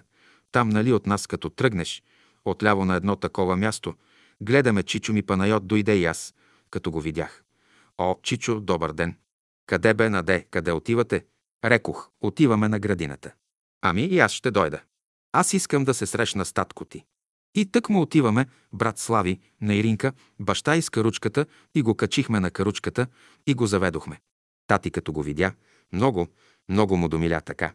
Седнаха двамата на една бяла скамейка, тъй южно от градината, от къщата отдолу, седнаха там двамата и вика. Наде, сварете там по едно кафенце, за мен и на чичоти. Сварихме им, седнаха, приказваха си. Той му казва, бате, аз не се чувствам много добре. Той казва, призовки имаме вече, Панайоте, трябва да се готвим, защото сме възрастни. И тъй в този дух му говори. Поседяхме малко, поприказвахме, качиха се тати и Чичо Панайот на каручката, ние останахме с добри и го заведоха до гарата. След той още веднъж пак сме на градината, погледнахме, Чичо идва пак от Бургас. От гарата на Айтос, там до градината има 3 километра. Пак пристига. Стана му още по-мило на баща ми. Остави го на обед. Нея вечер нощува той там, на градината, при баща ми и така минаха тези братски срещи между с него. Вергилий, а за другите братя, контактуваше ли? Натка, с всичките братя контактуваше. Вергилий, те другите влезнаха ли в братството? Или? Натка, а не, само баща ми. Чичо ми беше като оглашен. Учителят много хубаво е говорил за Чичо ми Панайот. Той беше свещеник по селата, след това в Карнобат, Айтос, Бургас и на всички бедни хора е опявал без пари. И е раздавал даже и с Вехторасо е ходил, като беден служител на това. И баща ми това много го радваше и му казваше «Панайоте, това ще те спаси един ден. Ти си бил истински работник на Божието дело». И така, Вергилий, казвате, учителят имал добро отношение към него. Някои изказвания. Натка. Ами ние сме били много малки, когато учителят е идвал у нас и тати е искал да покани брат си. Даже дали сме били родени, още не знам, когато учителят е идвал. Чичо ми е бил певец в Айтос. Много хубаво е пеел и тати го е поканвал. Тогава още не са го подозирали Чичо ми, не са пречили на Чичо ми да се вижда с брат си. Поканвал го е у нас и той пеел църковни песни. Много хубав глас. Когато Чичо ми ще пея черквата, чуят ли, че Панайот Куртев ще пее, целият град се свличаше в църквата да слуша един хубав глас на един певец. По природа те са духовни всички. Глава 2. Учителят при необикновения сеанс Файтус. Натка. Не зная сега, Баща ми, още преди да се запознае с учението на учителя, е бил секретар Бирник в село Кирмики, сега Люляково, и той там е посещавал един дядо Петър, който бил духовен човек, но бил близко, приятел, просто симпатичен. И този дядо Петър бил доста духовен човек и все от Библията си четяли нещо и му подарил даже една Библия на баща ми. И след това постепенно се срещат в града, беше авторитетен човек баща ми, фелчер вече, и там духовни хора, такива черковни хора се събират, съграждани негови образували някакъв кръжок по спиритизма така, правили сеанси на масички. Били и тези, айто зли и казват. Абе тук идва един господин Дънов, който изнася в черквата сказки. Този човек се занимава. Той е наш човек, който ни води духовно. Така ни запознава с някои неща. Елате, ако обичате. И баща ми пък е бил добър черковник. С поповете в черквата винаги е влизал. Всяка неделя е в черква, преди да се запознае с учителя. И той отива на тази среща, спиритичната. Учителят там. Тогава се запознава с учителя, баща ми и тези 4-5 души ли, не знам колко са били, почват сеанса на масата. Както тати седял на страна и учителят седял така, другите са действали. Аз, което съм слушала от него, изгасили лампата. И в това време баща ми вижда едни клончета, черешки, черешки по цялата стая, но си мълчи. Учителят му казал, вие виждате ли нещо? Казал, да, едни черешки така в стаята. Как се казвате? Казал си името. Вие ще станете духовен ръководител на братството. И попитал, ами този, който седи до мене. От едната страна на учителя, а другият от другата страна на учителя. Но не знам сега дали са освободили място за баща ми до учителя, като са го запознали. Това не помня. Учителят казал, Тос, който стои от тази ми страна, тихо разговарял, как се казва? Михал? Той казал, вечно ще остане Михал. Ами този? Той каза, ще се яви гонител на братството. И този човек така ще пострада, близките му всички ще го изоставят, ще гладува в мизерия и в нищета. Твоите два лева ще са последните, които ще го нахранят. Минава време, този човек се обявява против братството. Вергилий, как се казваше? Натка, не го помня. Копринаров. Вергилий, Копринаров. Натка, да, но преди това. Учителят тогава е идвал в Айтос по тях години и е държал сказки в църквата по френология. В църквата или в църковния двор, не знам. И така. Минават години, този човек така изпада и наистина става враг на братството. Баща ми беше човек с широк мироглед. Той никога не чувстваше, че хората са врагове. И ако има в даден момент, е готов веднага на този човек да помогне. Понеже той вече работи в духовен път и има духовни възгледи и разбирания необикновени. Тогава този човек почива вече. След той продължава животът в Айтос. Учителят идва често в в първите години, у дома на гости, и при една задушница сме живели в една къща. А Айтос е бил тогава малко градче. Както е черквата, малко по-нагоре имаше една малка черквичка, откъдето костите, като ги вадят от гробовете, са ги слагали там и другото наоколо е гробища. И нашата къща е била близко до гробищата и с балкон към гробищата. И един ден, задушница нали правят, отиват много хора на гробовете и носят, и поповете четат там молитви. И тати и учителят седнали на два стола на балкона и наблюдават. И тати му казал, Учителю, има ли някаква полза от това идване по гробовете, четене на молитвите и така нататък? Казал, да, защото много грешници са вързани в гроба. Когато отиде свещеник или близък и прочете там молитва, за него е едно облегчение. Защото много приятели са задавали въпроса, даже скоро на Айтоската градина пак един брат протестирал срещу помени за това онова. Сестра ми Дора даже знае това и им казала, че при такъв случай учителят е казал, че е много хубаво нещо. След той учителят продължава да идва. Глава 3. Съборът през 1920 година на Паспалата. Натка. През 1920 година ние бяхме в отделенията още деца. Айтоското братство кани учителя на гости в Айтос за Петровден. Защото празникът Петровден никъде в България не се е празнувал. Баща ми по свой почин и приятелите от Айтос, там на 5 км от града има един връх, Паспалата, който се нарече Петровски връх. Там всяка година се посрещат приятелите от Айтоската околия, от Бургас, идват там и в името на учителя на имения му ден се празнува този ден. В 1920 година поканват учителя на имения му ден да посети Айтос и отсяда Огабровски, защото ние сме живели под наем. В нашата къща имаше много деца. От Бургас идваха приятели срещу Петровден, а о сестра Габровска беше най-тихо. Те две сестри и съпругът й имаха стара къща с две стайчки, след той направиха хубава голяма къща. Но учителят го прие тати там, от тях. Намери за най-удобно там, защото е най-тихо и уединено, и той през целия ден беше си спокоен. Учителят спокоен и баща ми с него. И срещу Петров ден ще отидат на Петровския връх. Там се събират всички приятели от цялата околия. Те се събираха по много, по 500-600 души от нашата околия и повече бяха. Даже до 1000 души бяха в миналото. От селата. Само от Айтос 100-150 души бяха. И ще тръгват. Но през нощта се изсипва пороен дъжд. И брат Паскалав, Кирил Паскалев, ако помните е доктор, един наш брат имаше тука, той е синът му, а неговият баща, Паскалев, началник на почтата в Бургас, идва у дома и казва «Брат Георге, няма да може на Петровден да отидем на Паспалата». Тати казва «Аз отивам, пък вие сами ще решите за себе си». И се облича тати, взема чадъра и отива у сестра Габровска.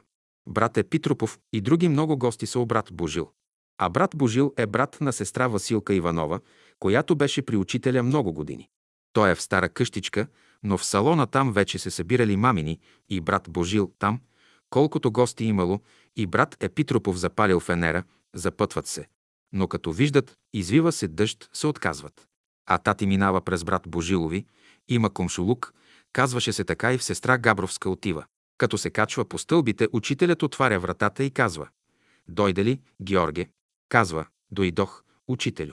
Затворил вратата учителят. След 5-10 минути изтрещява гръм и отваря вратата, казва Георги, явиш, погледни на североисток, какво ще видиш. Пък било мрачно, дъждовно време. Казва Учителю, един лек кръгозор вече се изяснява. Затворил вратата учителят пак. Още по-силен трясък след 5-10 минути. Отваря и казва Георги, я провери пак. Казва, разширява се кръгът. Учителю. Трети път влиза учителят. Минават пак десетина минути и стрещява се много. В това време учителят отваря и казва Георги, ама запретва си панталоните, крачулите долу и казва да тръгваме. Да тръгваме, учителю. И тръгнали. Брат Епитропов му казал, брат Георги, не е писано да ходим на паспалата, на върха тази нощ. Пак тати му казал, като имаме учителя, и тебе ли трябва да уча? И тръгва тати и учителят и другите с фенера, а другите по-късно, почакали да отихне дъждът. Татюви с чедарите тръгват. Глава 4. Братската нива. Натка. А вън от града има една чешма. Балар чешма. Айтоското братство, понеже идваха все от дома, намират се в една къща, не можем да посрещаме и изпращаме. Обаче не е достатъчно да се срещат приятелите и решили да се направи една къща.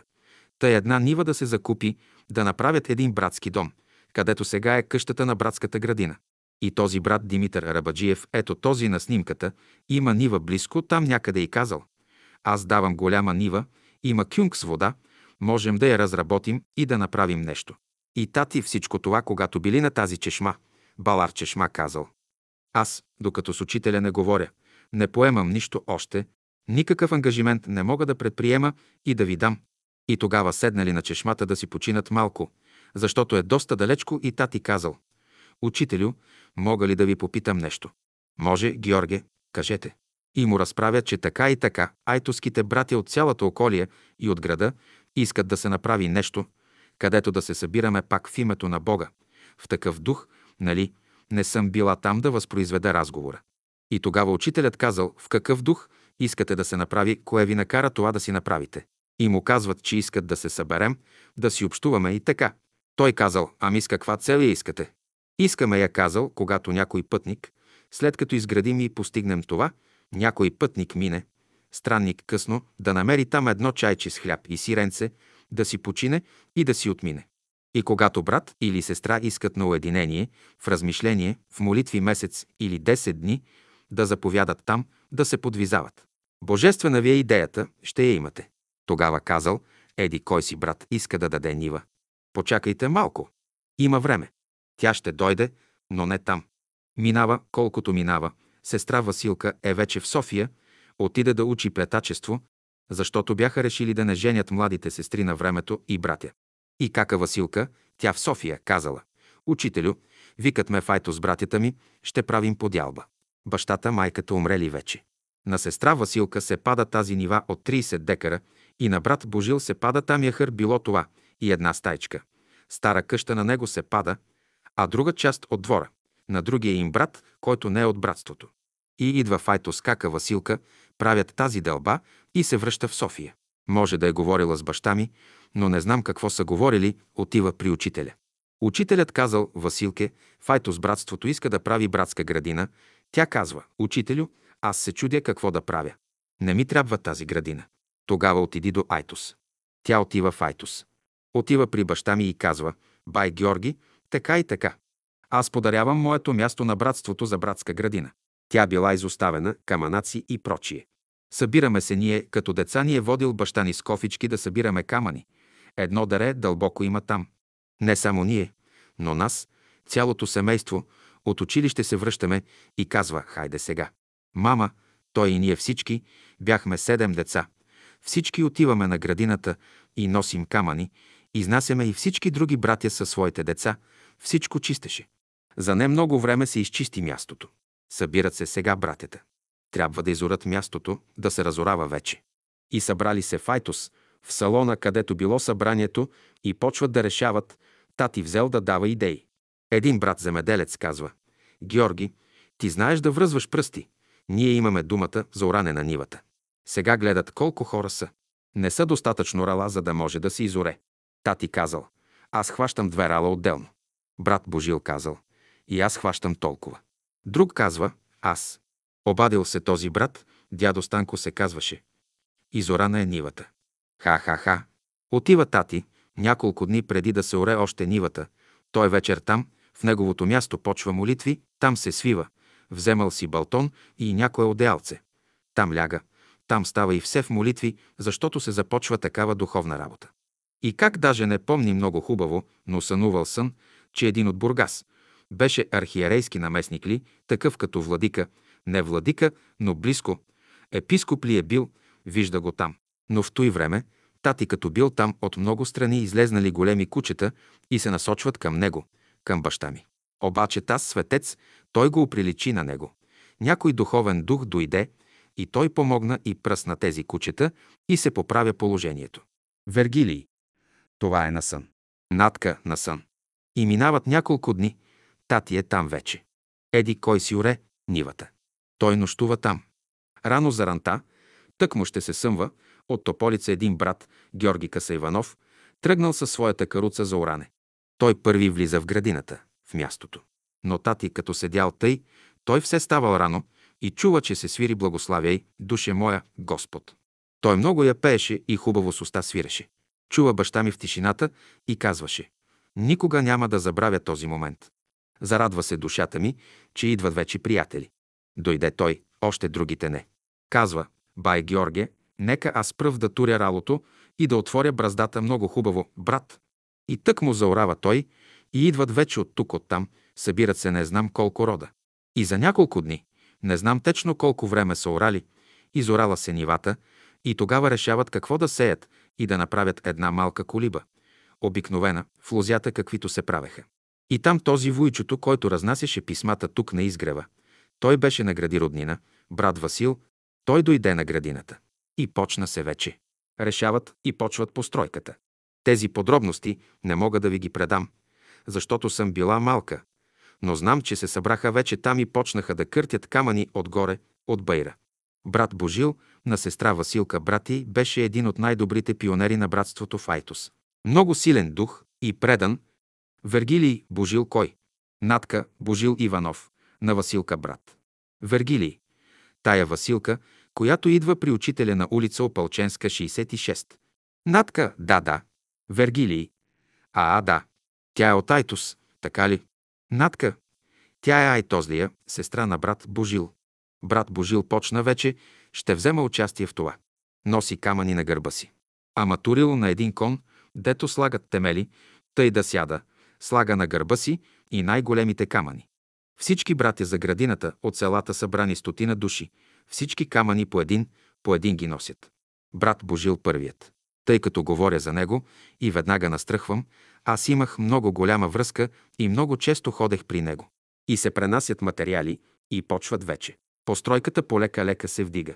Братята Васил, брат Слави, Нейринка, баща и много други братя се събират и почват постройката, а баща ми е фелдшер, той е на работа.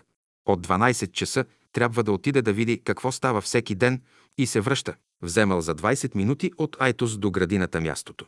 Той беше млад човек и много силно бързаше. Вергилий, то колко километра е? Надка, 3 километра. И започва постройката, всичко върви много хубаво. Братята работеха, сестрите ходеха, майките ни да готвят.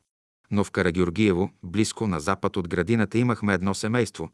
Казваше се тази сестра. Първата, която се е събудила духовно, баба Петра я казвахме, беше много предана на делото Божие. Тя ще сготви два котела с ядене и една пещ хляб, ще сложи в дисагите хляба и ще ги превърви тука. Единият от страна на дисагите отпред, другият отзад, на рамото котлите и носи на градината за храна на работниците. Това го е правила много пъти. И служи за образец тази сестра в духовния път на нашето братство. Така постепенно, постепенно се завършва градината и започват да ходят на школа. Много хубаво се събират. Събирания, вместо да ходят на Петровския връх, правеше се празникът на градината, срещи на градината, закипя един истински хубав духовен живот. Вергилий, в разстояние на една седмица, как се изразяваше животът на градината? Да кажем от понеделник, вторник, сряда, четвъртък, петък, събота и неделя. Натка. Виж какво на градината в неделен ден се правеха събранията. Сряда вечер в Айтос. Всяка неделя преди обед всички отиваха на градината. Построи се постройката и за нас стана двоетажна къща. Отзад имаше пещ за печене на хляб. Борчета сме сели там и с сестра Габровска, мъжът и беше лесничей. Той даде борчета. Там сме ги сели и ходехме да поливаме. Засяха се овощни дървета, бадеми, ябълки най-различни. Ся се лозе.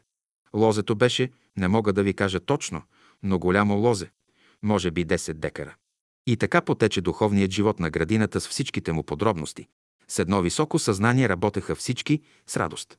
И когато тогава се учеше Евера от паневритмията и отгоре братята от с червените пояси, с потурите, но лицата им светят, млади, всичките почват отгоре Евера един след други, пеят от върха, от каманаците, там, гдето ги къртят и слизат долу в градината. Така потече един много хубав живот, от който и в моята душа е останала една хубава следа. Глава 5. Салонът Файтус. Натка, в градината отначало е имало една постройка. То било яхър, те са останали две стаи на брат Божил. Този яхър те го почистват и го приспособяват за салон на братството. Тогава почва се голямата борба между свещениците и Бялото братство. Против Бялото братство се говори вече. Двама свещеника, но единият бълва както може. Вергили, как се казваше той? Натка Шаханов. И почва се вече да лепят афиши, позиви да хвърлят. Те се събират на молитви, поповете отправят проклятие на децата им, проклятие на семействата им. Чудеше се по какъв начин да говори, защото приятелите, много хора от града взеха да не влизат в братството. Една вечер отива той, попът в школата, в събранието и почва да говори срещу братството. А вътре са били, защото го слушали, слушали все татюви войници. И мама слушала, а попът той взел да говори, да напада. Мама казала, не дейте, защото както Христос с къмшик изпъди от храма, от църквата всички търговци и вие тъй ще бъдете изпъдени. Той казал, проклятие да има над тебе, в такъв дух. Беше много ревностна и смела нашата майка. И така продължава животът в братството Файтус, събираха се в салона. Мина време, преди много години, Файтус салонът ни поостаря. Искаме да направят нов салон. Кметът пък на града е един от добрите граждани. А баща ми беше с авторитет в града и го уважаваха много. И мало, и голямо според професията си. Той в бедни къщи ходеше безплатно и ако трябва на сирачета, в пликчета им слагаше по някой лев, така под възглавницата, да си купят хлебец и така нататък. И за това го обичаха. Кметът каза, не дейте да правите нов салон, да не го съборите, защото противодействие имаше вече, ами като ремонт мога да ви помогна. И наистина един хубав ремонт, то все едно, че стана нов салон. И ако дойдете в Айтос, елате да го видите, много хубав салон имаме. Вергилий. Той се ремонтира през времето на брат Куртев или после, в ново време. Натка, да, да. Не мога да си спомня вече. Но се направи един много хубав салон. Вергилий. Те просто стените там са баряли. Натка, стените са баряли. Той беше на ниска основа. Събориха я. Нови стъкла, нови врати, нови прозорци, всичко ново, нов вход. Така мина това. Глава 6. Чешмата в селото Полица. Вергилий, разкажете ни как се строи чешмата в селото Полица. Имам снимки хубави за нея. Нарочно ви давам. А следващия път ще ви донеса още снимки от чешмата да видите. Натка, а кога ще се видим следващия път? Вергилий, ние ще донесем, да кажем, утре снимките ще ги донесем. Натка, това е чешмата, която още е запазена. Ето чучурите, ето това, но не е много хубава снимката на чешмата, не е ясна. Вергилий, тя понеже е репродукция. Натка, тука перат нещо. Чистят ли сестрата Еленка? На брат Димо дъщеря му. Много мили хора. И още една сестра, двете са. Ей, това е чешмата там, много хубава. Вергилий, как се строи тази чешма? Ето още една снимка. Натка, чака и малко. Извинявам се. Тука е много хубава. Тука братята от Тополица там пак отиват, мият, чистят. Той са все братя и сестри. Тука тези сестри, това са все от селото. Отишли там нещо да перат. И тази е хубава снимка.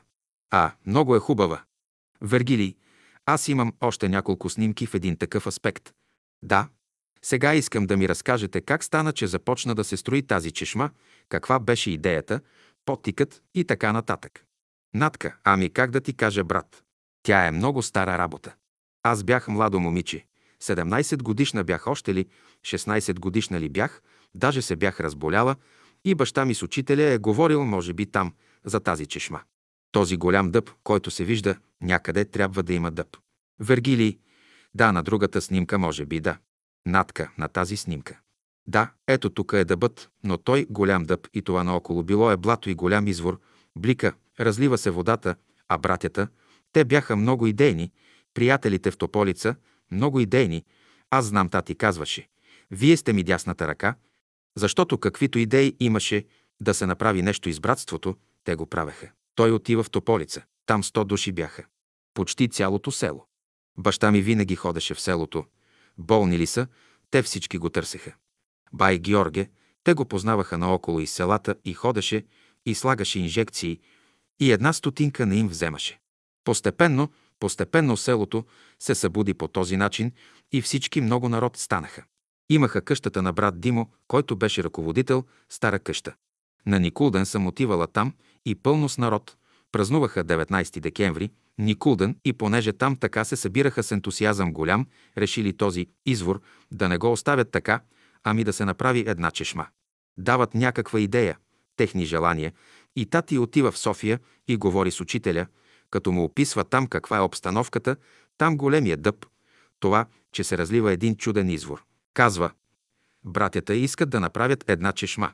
Тогава Бертоли, заедно с учителя и баща ми там говорили като скулптор да се направи нещо като образец и учителят дава своето благословение. Тогава отиват брат Борис да ръководи строежа. Баща ми заедно с него. А този Димитър Вълчев имаха двоетажна къща. Две стаи, едната за Борис и за баща ми. Почва се строежът, обаждат се на кмета в селото. Той беше от Айтос, един много добър кмет. Цялото село взема участие вече, като се научават, просто се радват. Брат Бертоли от време на време е отивал, тати и брат Борис са били там непрекъснато. Тати не се е върнал не знам колко месеца, докато не се свърши чешмата. Мама отиваше и така. И почва се чешмата и вече идва нейният край. Пясъци, цименти, всичко, каквото трябва. Доставя там кметството, улесняват ги, защото виждат една сериозна идея и една голяма работа. И почват там, този брат Борис там ръководи, тати и той си взема своята насока като ръководител и идва време вече почват да носят от селото баници, вързани в техни месали. Носят тавите и носят на работниците там на чешмата баници, хлябове топли, ястия нашите там готвят, но те от селото вече жените и те принасят, и идва време, свършва се чешмата благополучно с зодиаците, с всичко и тържество правят вече. Цялото село отива. Отиват със своята гайда и Доул, Борис и баща ми седят там. Отиват хората от селото, носят разни ризи, разни кърпи, пешкири на чешмата, там за работниците, които са били и свиват едно хоро. А пак тогава цялото село носи баници. Там се направила голямата трапеза. В миналото минава един управител, минава през околица и вижда тази чешма и се очудва, че е построено такова нещо. Ама тя беше много красива, много хубава. Сега я промениха. Извадиха зодиаците, това, онова, някои грешки на селото от безотговорни хора. И този окръжен управител минава край чешмата и се очудва. И отива в едно село Байрникьой, се казва. По селата там и имаше един наш брат, само едно-две български семейства, другите турци. Отиват те по служба, но отиват и в българската къща, там се случва наш човек. Простичък, пък така хубаво ги посрещнал. И майката, стара жена, пък скопосна, така хубаво ги посрещнали, нахранили ги. Той казал, абе в Тополица, кой е организаторът на тази чешма в това село? Как можа да направи това нещо? Ами има един бай Георги Фелчер от Тайтус. Той е ръководител на братството. И този окръжен управител се среща с тати, среща се и с кмета, който е в Тополица, и тати им разправя така свещено нещо. И когато се развали чешмата по нареждане на кака стойка, духовете я накараха, че развалиха чешмата, развалиха зодиаците. Вергилий. Ама как по нареждане на кака стойка? Натка, ама тя по свои вътрешни проникновения е казала. Сега, когато един човек износва една дреха, сменя я. И сега толкова години стоят тези зодиаци, сега да направим нещо още по-хубаво. И така някои се съгласяват, почват и развалиха я веднага, то в сегашно време е това. Но веднага този, който е председател на Бургас, те са минавали там много пъти, виждали тази хубава работа, изработена чешма, и викат кмета на селото от новите хора, а той си уши костюм при добри, познава се и дойде и казва «Бай, добри, ходим в Бургас на съвещание в съветите, търсят ни в окръжния съвет». Така ме драха, така ми се караха, как аз разреших да се развали тази хубава чешма. След той отиват, Обръщат се към Бургас да им дадат право да ремонтират чешмата. Не, и до днес стои така чешмата. Вергилий, хубавото нещо да го развалят. Натка, много хубаво беше. Брат Нейчо Паскалев се оплакал на тати, те бяха приятели. Наш брат, началник на почтата в Бургас, казал, абе, брат Георге, не мога да спя, не знам какво ми е, не знам що ми е. Нейчо, я иди два-три дни в Тополица на Димо на гости, на брата ръководител. И сутрин рано отивай и пий по няколко глътки вода от тази чешма и си прави там молитва. И той отишъл и поседял, и като се връща, идва, защото бяха големи приятели стати и казва «Как да ти благодаря? Сега вече съм спокоен». И въобще разтоварен от състоянието си, в което е бил. И други сестри са ходили болни, така с вяра отиваха, пият водичка и като отидеш Асла, не знам какви влияния имаше там, наистина, и аз съм изпитала нещо и много други наши хора. Вергилий, когато строиха чешмата, имаше ли противодействие от начало? Натка от никого, абсолютно. Вергилий, така. Аз съм чувал някои други неща. Натка. Той, брат Борис, може да ти е разправил. Глава 7. Холерната болница. Вергилий. Аз съм чувал някои опитности, които вашият баща е имал през време на войниклъка, когато е бил войник, заедно с брат Боев. Натка. Първо в Чорло. Той попада там, като местят, попада в Чорло, където се развива болестта холера. Всички български лекари, които са били военни вече, страх ги е да влязат да лекуват холерата, защото ги е страх от зараза лоша болест. Обръщат се към баща ми. Казват, бай Георги. Той млад е бил. Георги, така и така. Казал, да, дайте ми само 14 души младежи, санитари, които да ми помагат. Там са наши братя, как няма да отида аз с каквото мога да помогна. И извикват момчетата войници, те почнали. Бай Георги, ние имаме деца и ние имаме жени, домове. Казал, момчета в името на Господ и Исус Христос, ние щом се съгласим да отидем да помогнем, защото и тези хорица горе имат и жени и деца, и така нататък. Няма ни косъм от главите ви да падне. Те се съгласяват, обличат се в белите престилки вече. Всички смарли влизат горе. Смрад. Реват, охкат хората. Никой не ги поглежда. Веднага смъкват болните, изхвърлят всички тюфлеци. Цялата болница я реформират. Изхвърлят всичко, сложили някъде всички болни, там ги наслагали, не знам къде било, и ремонтират и пречистват идеално. Слагат нови тюфлеци, нови, а болните, тежко болни, изкъпват ги, преобличат ги и ги слагат по леглата. И докторите отдалеч се разговарят с баща ми и казват, по толкова капки йод ще даваш да пият и не знам още какво. Баща ми почва лечението както трябва. Сутрин, като се качим, казва, вечер слизаме. Ни ядене, ни нищо, никой отиваме, казва между болните. Аз почнах лечението постепенно-постепенно, намирам подобрение, но решил, че като дава тези капки, увеличил той не знам още колко капки, те после искали да го мъмрят, защото той докладвал. Казал, елате и вижте резултата от моето лечение, аз няма да ви слушам. Съдете ме. И продължава. Само един човек е починал, всички други.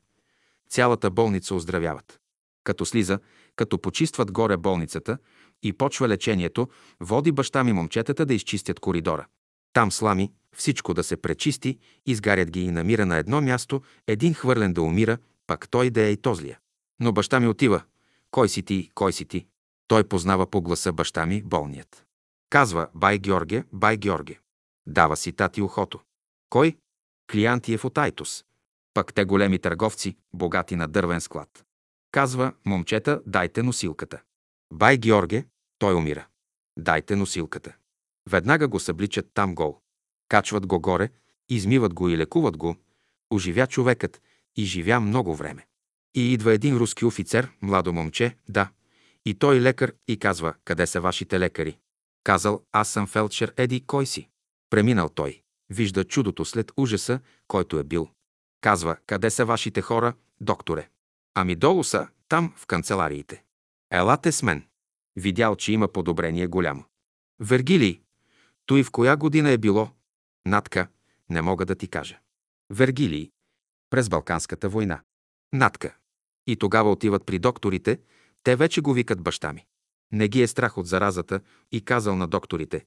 Всички вас, докторите, български лекари, да ви претопя.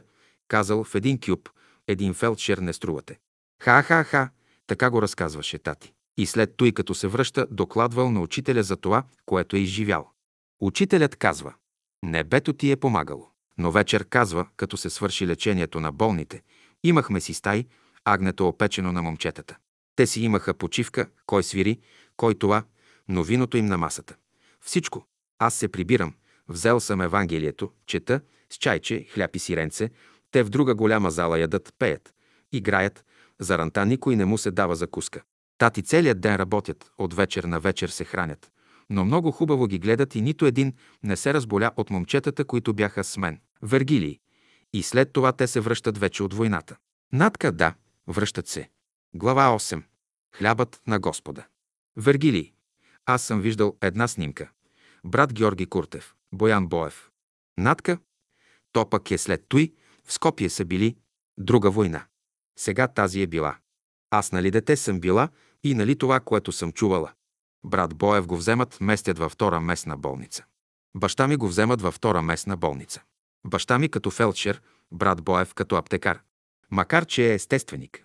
Сега не знам защо там, в аптекарството, да продава сигурно това. И двамата в една стая. Три години. Две легла в стаята и са живели като братя. Много братя са отивали там войници и са влизали при тях да се срещнат, да си беседват, в неделен ден, който можел, четели си беседа и така нататък. И там три години.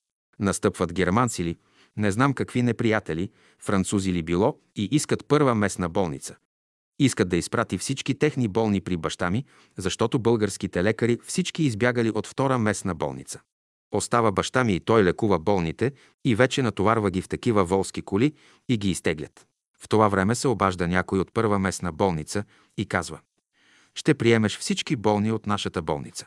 Аз, казва, изпращам последната кола на моята болница, нямам ангажимент с вас, щото, каза, подсъдно беше да приема даже и това. И както и да е, изпраща ги, но тати си седят с брат Боев там. Идва подобрение, подобрило се положението, отива пак при някакви големци, пак български.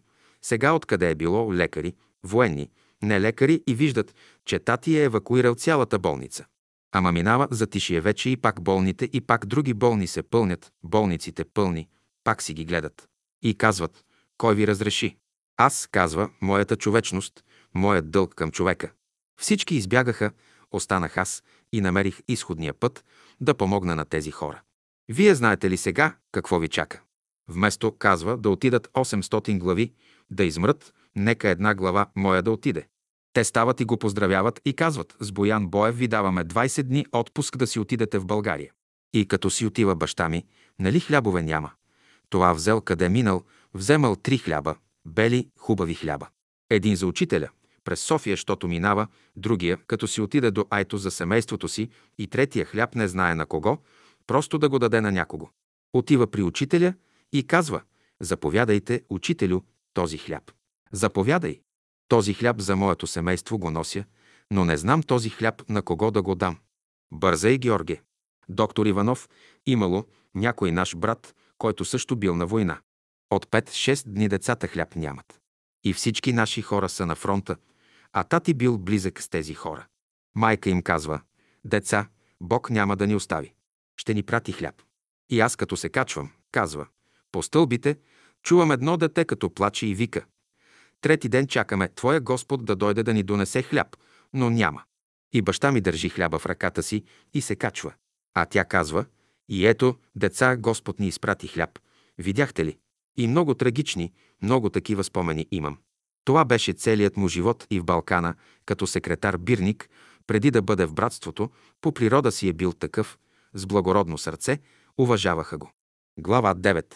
Службата пред Господа. Вергилий. Оня случай с завета на цветните лъчи. Натка. Как беше той? Вергилий. С турбата, гдето е била в купа. Натка. А да, то на войната пак. И той в турбичка си е имал. Седнали да се хранят, извадил там хляб от турбата в тъмното. Даже поискахме вода да пием, като отидохме така. Светнах, погледнах, кървава водата от убити хора и животни. Такова нещо. И имаше хора, с такава вода си натопиха сухия хляб и ядоха. И аз, каза, като съм бърза обратна черта, съм си забравил книжката «Цветните лъчи». Отиваме не знам докъде и се сещам и тръгвам обратно. И като тръгва, те някои от другарите му казали, «Абе, какво правиш?» Ама те не знаят той какво търси. Отива като че ли някой го води, отива там на мястото, още като посегнал, напипал същата турбичка с цветните лъчи. Такива опитности. И какви хубави писма има писани с брат Боев до учителя. И той им отговаря. Много хубаво беше. А пък един брат там пак при тати бил очумен, ама как се казваше този, не знам, и пише писмо, вика. Брат Георге, да напишем едно писмо на учителя, той вижда, че човекът по друг начин мисли, пак е добър брат. Аз имам вътрешен живот, вътрешен път и за това казах, нека всеки да си напише по-отделно писмото и ще ги пратим в един плик. Он е писал, не знам как е писал. Обращение обикновено така.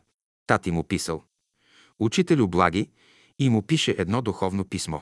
Като се връща тати, тогава учителят казал Георги, много хубаво е обращението ти, не съм получил до сега такова писмо от друг. Това във време на войната. Такова нещо имаше. Много неща ни е разправял, но не се помни всичко. Това е най-повърхностно. Вергилий. Аз си спомням, разказвали сами, когато са били в тази болница, военната, и накрая получават писмо от учителя, ама то е било много интересно писмо. И те, никой не знае, само те знаят какво е положението. Той, учителят, им пише за службата, която носят пред Господ. Надка, много неща има, брат, но аз не ги помня. Вергилий, то минаха години. Надка, много, много неща има така е, някои приятели като идваха.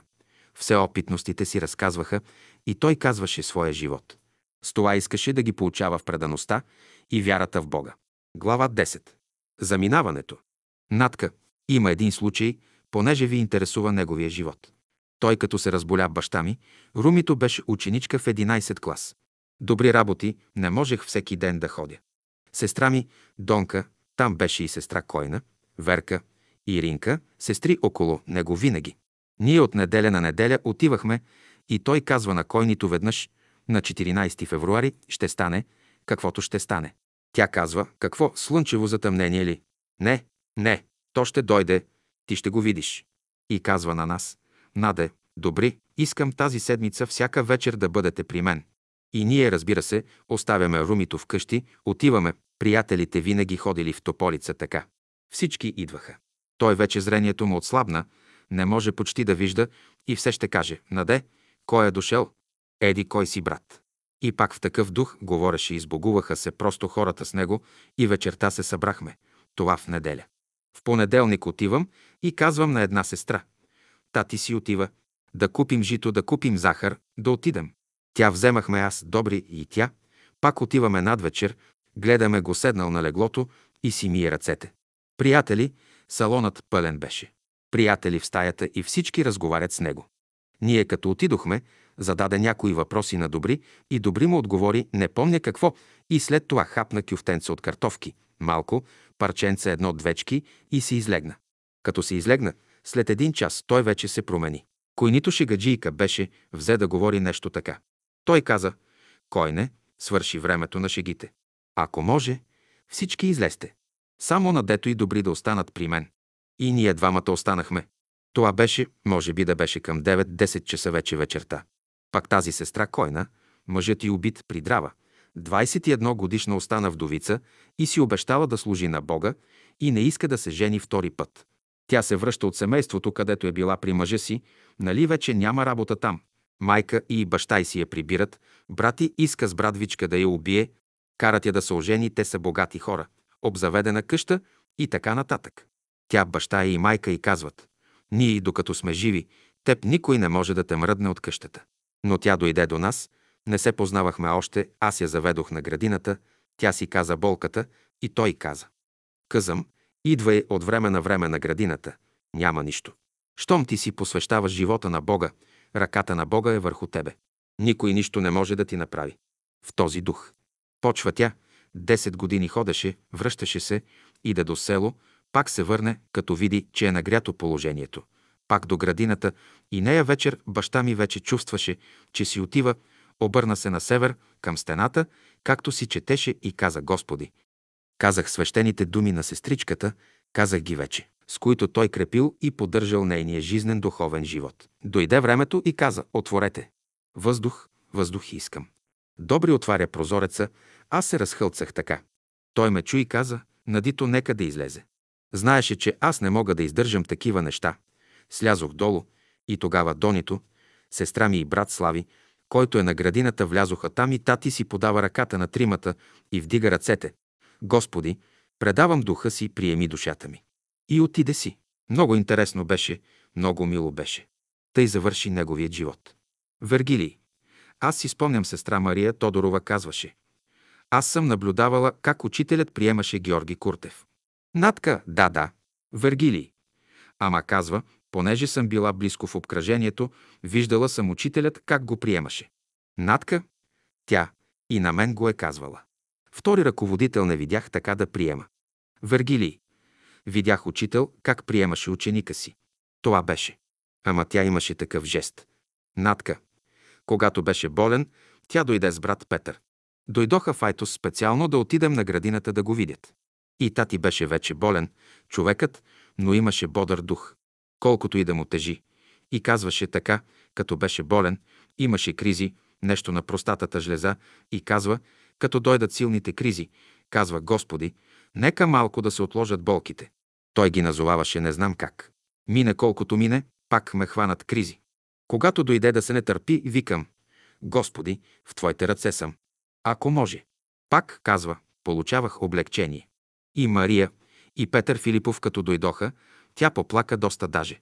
Те много приятели със сълзи се разделиха с него. Ами той беше балсам на раните на болките. Ще дойдат приятели. Като седяха брат Петър и Мария, у нас бяха на гости, тръгваме си, тя застава тъй на пътеката и казва Отива си един добър брат, отива си един ангел от земята. Няма да се повтори този живот вече след него. Тя тъй го разправя. А брат Петър, а пък ти го знаеш, той през всичкото време сълзите му течаха. Щях да кажа нещо, за което се отклоних. Вергилий. Да. Мария ми разказваше един случай преди тези събития. Казваше, аз често посещавах Натка и добри по онова време. Срещнах се веднъж с брат Георги Куртев. Борис беше в затвора. Аз бях много умъчнена и той каза, отиди и помоли се в моята стайчка. Аз отидох и се помолих. Аз съм влизала в стаята на горницата в Търново. Влизала съм в стаята на учителя, нали? Имам представа и имам вътрешно усещане какво представлява онзи свят, божествен свят, но при Георги Куртев вече изпитвах усещането на една духовно ученичество. Натка. Ама той всяка вечер в 12 часа, болен като беше, сестра ми Дора беше там известно време, то аз всякога не можех да ходя с Румито, защото тя беше ученичка. Добри работи. Тати в 12 часа имаше си бял костюм, ще стане, ще си хвърли дрехите, с които е бил, чисти долни дрехи, ще облече белия костюм. Ще го хване Дора, вече не може сам, няма тези сили. Полека-лека ще го придружи до вратата и казва «Отиди и си легни». Влиза в стайчката и по два, три часа се моли. И една вечер Иринка в градината излиза през нощта нещо по работа, вижда, в стайчката свети и баща ми. Тя знае, че всяка вечер в 12 часа той се моли и казва, чувам един хор горе, ама чудно пеят. Помислих, че от Айтос сте дошли някоя група и сте на молитва стати. Заранта слязал тати долу на закуска. Тя казала, бай Георги, ама ти с нощи имаше гости. Ами в 12 часа, когато ти ставаш на молитва, излязох навън и чух хор от много хубаво пеене при теб. Той казал, ти чули, казам. Чух ги. Повече нищо не казал. Той се усмихнал, пак нищо не казал. И разбрах, казва, че бай Георги е имал посещение, от друга да е бил този хор. И на много, не само на сестра Мария, много болни наши хора с вярата са отивали да им каже «Влезте в молитвената стайчка». Като влязат на молитва, и аз съм го изпитвала, много тръпки те побиват. След той, наскоро вече след промяната, сега Славия там, на никой не разрешаваше да спи в нея стая. Беше като светая светих за нас тази стая. Обаче сега се промени. Имало много гости на градината. Хоп Юрган, Дюшек, турят там хора да спят. Аз съм против. После натрупаха разни възглавници, одеяла, това, онова. Рекох, обърнахте го на килер. И доста протестирах, еле направиха там един гардероб там, на градината, прибраха вещите, освободиха стаята. Но атмосферата е друга. Пак е, но няма онова, което беше. Вергилий, да, в тази стайчка аура има. Натка, ама как не? Беше голяма работа. Вергилий. Аз си спомням сестра Мария ми разказваше един случай на Търново. Казва. Учителят ме извика и ме пусна да се помоля в неговата горница. Обаче ме държа, може би, една-две минути. Учителят казал, достатъчно, ще изгориш, няма да можеш да издържиш повече. И ме извлече. И аз не мога да разбера на небето ли бях или на земята. Къде бях? Надка, да, така е. Вергилий. Трудно може човек да разбере. Това е една аура, която е създадена от молитвата. Глава 11. Голямата ти сестра Цветанка си замина. Надка. Разбира се, както казват за София, за горницата, във време на съборите, на определени хора се разрешавало да се качват горе. Тати е бил на пост на вратата, други долу още при стълбището, други не знам къде, а баща ми го поставил учителят на самата врата, откъдето ще се влиза. Идва тази сестра, вижда, че други влизат, излизат, казала. И аз ще вляза. Тати казал. Не, теб те няма в списъка. Ти не можеш да влезеш. Няма да те питам аз. Казва, сестра, моля ти се, не дей да влизаш. Не послушва, прекрачва прага и пада на земята. То е, сетих се за този случай. Вергилий, тази от Айтос. Натка, сетне я вземат на тарга и я изнасят, на ръце ли я вземат и я изнасят. Вергилий, не може да издържа вибрациите. Натка, не може, не може. Тя да благодари, че като отишла в София е на събор. Пак то учителят си знае кой трябва да бъде и какво трябва да бъде. Вергилий, сега спомняте ли си нещо от съборите? Когато ходеха в Търново. Натка, аз не съм ходила. Вергилий, вие не сте ходили. Натка, само един случай, 25 годишната моя сестра, най-голямата почина. Мама, тати, Донито, Дора са в София. Сестра ми с децата ще бъдат в Айтос. Те я оставиха и си отидоха на събор. Те не предполагаха, че ще се случи нещо. И дойде мъжът и от Бургас, взема я, заведе в Бургас и там в един хотел отседнал с лекари. И сестра ми почина. Пък ние дадохме телеграма в София, че кака ми починала и баща ми получава телеграмата. Пък учителят, тя е била 12 годишна. Не, 9 годишна, когато учителят е идвал у нас. Тя имаше ясновидство от дете. Вергили, как се казваше тя? Натка, Цветана. И учителят е отседнал у дома. Тати във всички къщи под наем, където сме живяли, е вземал по една стайчка повече, където му е молитвената стая. Стая за него. Място за молитва и учителят, когато е бил в Айтос, викал кака Цветана.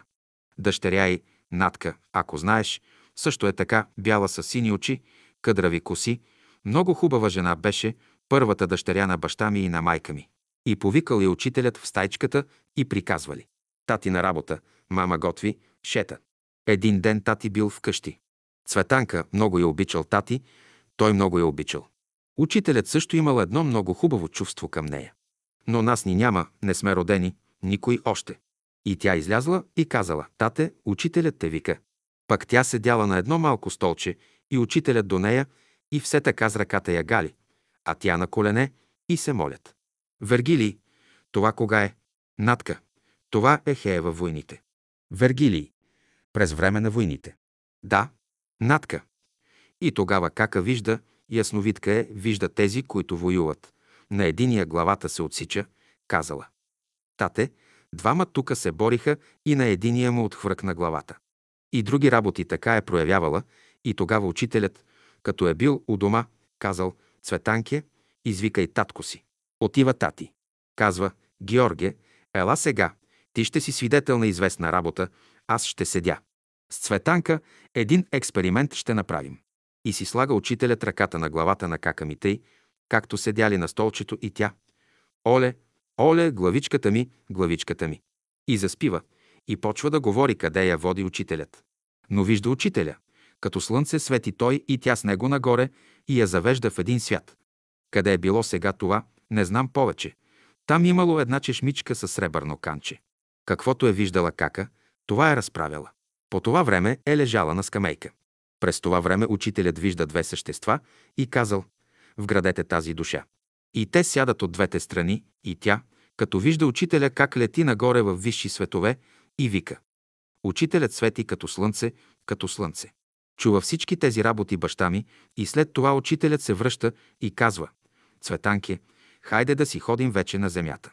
Не, тук е много хубаво, учителю, неща да се върна. Не, ще дойде време, всички ще дойдем тук, но сега ти ще се върнеш на земята. И след малко събуждат я и пак разправя всичко. Учителят се усмихнал и казал, Георге, направихме си една хубава разходка с Цветанка. Вергилий. Сега през това време тялото на учителя седи на стола. Натка. Той си седи, тя също седи. Вергилий. Той се извлича отгоре. Натка. Той се излъчва и нея излъчва и тати си е седял на стола и слушал разговора им. Вергилий. Тези неща трябва много точно да се казват. Натка. Ами аз разказвам както си е. Вергилий. Защото обикновено някой казва, че учителят се пренесъл с тялото си. Натка. Ама защо ли ги разправят тези неща? На мен не ми е приятно много. Тати не обичаше много да се говори за това. Той беше смирен човек и не искаше много да се рекламира неговото присъствие. Той е направил, но мълчи. Вергилий. Ето сега това е една много интересна опитност по времето на учителя. Много интересна и поучителна. Аз, например, тази опитност не съм я слушал. Глава 12. Блажена душа. Вергилий. Той къде учи баща ви през време на детството и юношеството? Файтус. Натка Файтус. Бил е много бедно момченце. Дядо ми, баща му е бил каменар. Зимно време е ходил босичек в снега, на училище, без книги, а много бил умен. Без книги учил всичко. Вергилий, как ще ходи бос? Натка, да, и си търкам, каза краченцата в снега. Търкам, търкам и бягам и с една такава бедна дрещица, обаче е най-силният ученик. Много умен, много способен. А майката на този доктор Хаджи Петров, гдето ти разправям, неговата съученичка, и като си тръгват, викали го да помага на баба Марина, че била слаба, не можела ни да смята, ни нищо и баща ми отива. Добре, ама тя месела пита, майка й, и ние, каза, обикаляме с нея масата, да и да питате на нивата, че като се върне, ще чупят да яде. Добре, ама аз треперя, защото съм гладен. Като вдигнах кърпичката, отчупих си малко.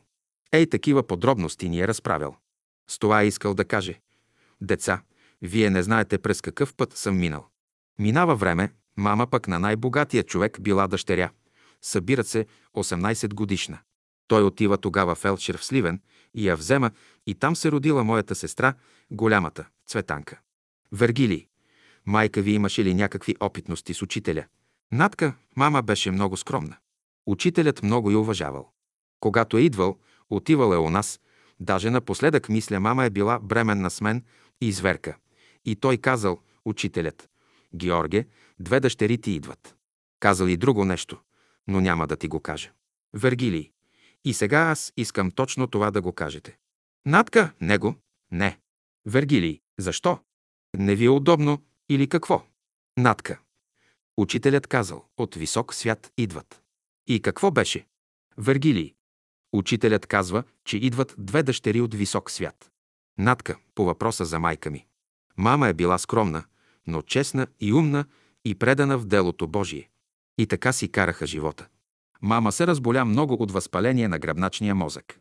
Отидохме на лозето. Снаха ми поискала да се качи на гърба й, че от гърба й да се качи на черешата. А тя тежка е била. Стъпила на прешлените тука и там се поражда вече това възпаление на гръбначния мозък и 9 месеца лежа болна, аз я гледах. Много тежки страдания, ужас. Вергили, няма ли стълба, ами да се качи на нея?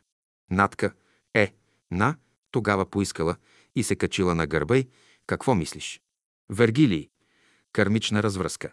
Натка, разболя се вече много зле, ние живеехме у баща ми. Сестрите ми, Донка е в Бургас, другата ми сестра, Дора, е в друга къща и една вечер тати хлопа на нашата врата и казва «Станете, мама ви е получила нещо като удар, въпреки и страдание». Но девет месеца беше налегло и отидохме, ръцете й, краката й. Така се вижда цялото и тяло. И добри, и аз, и тати направихме молитва около нея.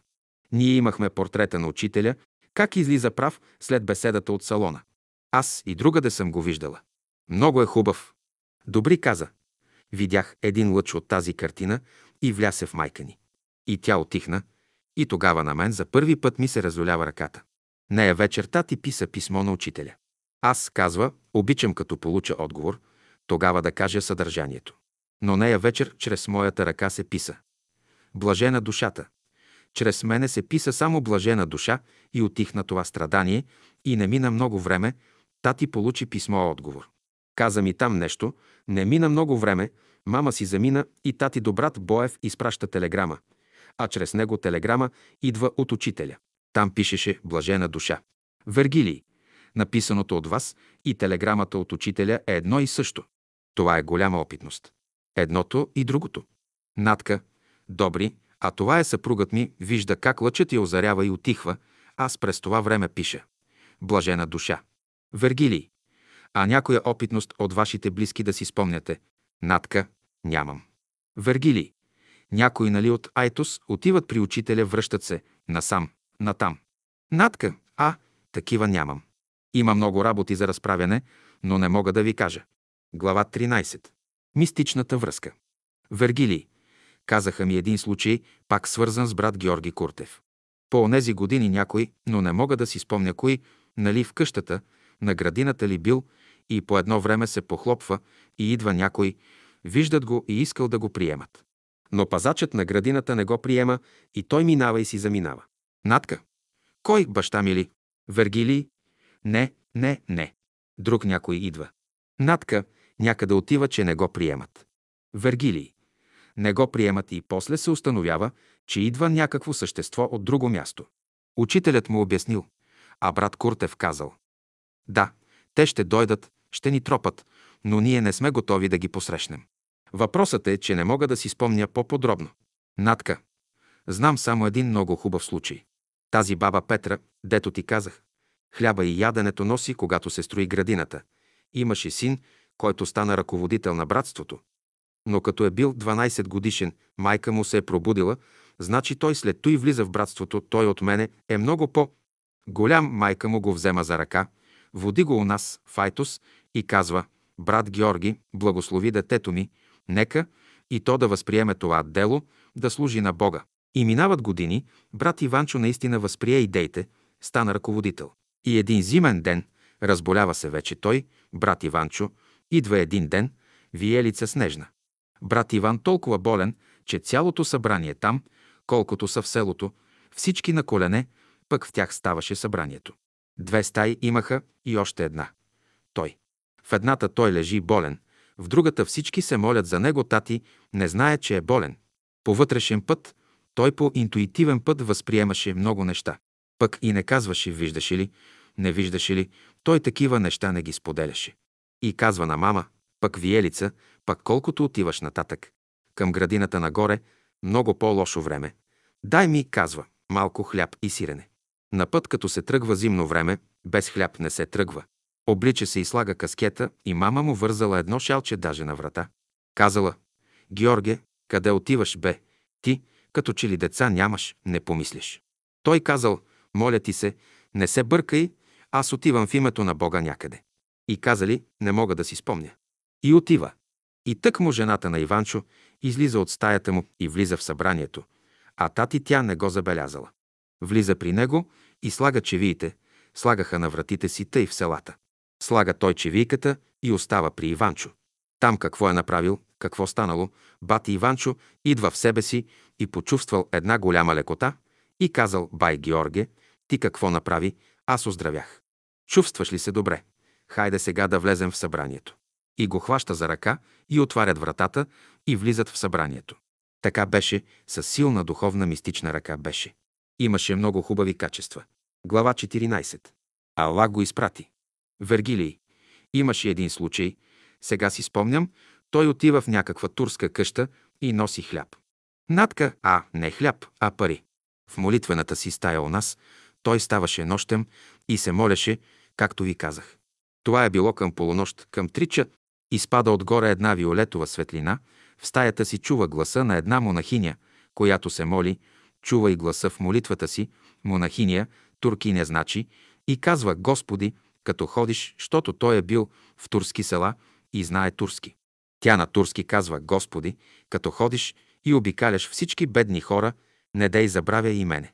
И баща ми веднага там в чекмедженцето си парите държал, изважда в един плик, слага известна сума, вали снега, ние никой не го знае, ни майка ми, никой не го усеща, тихичко се изнизва той и по гласа, чува гласа през всичкото време. Над чортлена, горе в Баира, в една къщичка бедна отива, тя се моли още, туркинята. Той почакал, после почукал малко, тя отваря. Той искал да не го види, кой е подава и плика, заповядай тук една сума, там каквото е казал. Тя казва, мюфтията ли ви изпрати? Щото турският кмет на техните от време на време изглежда са и донасели нещо. Той казва, не, тос, на когото се молиш, той ти поднася това. Аллах те изпрати. Значи от Господ е и си тръгва. Искала да го види. Казал, няма нужда.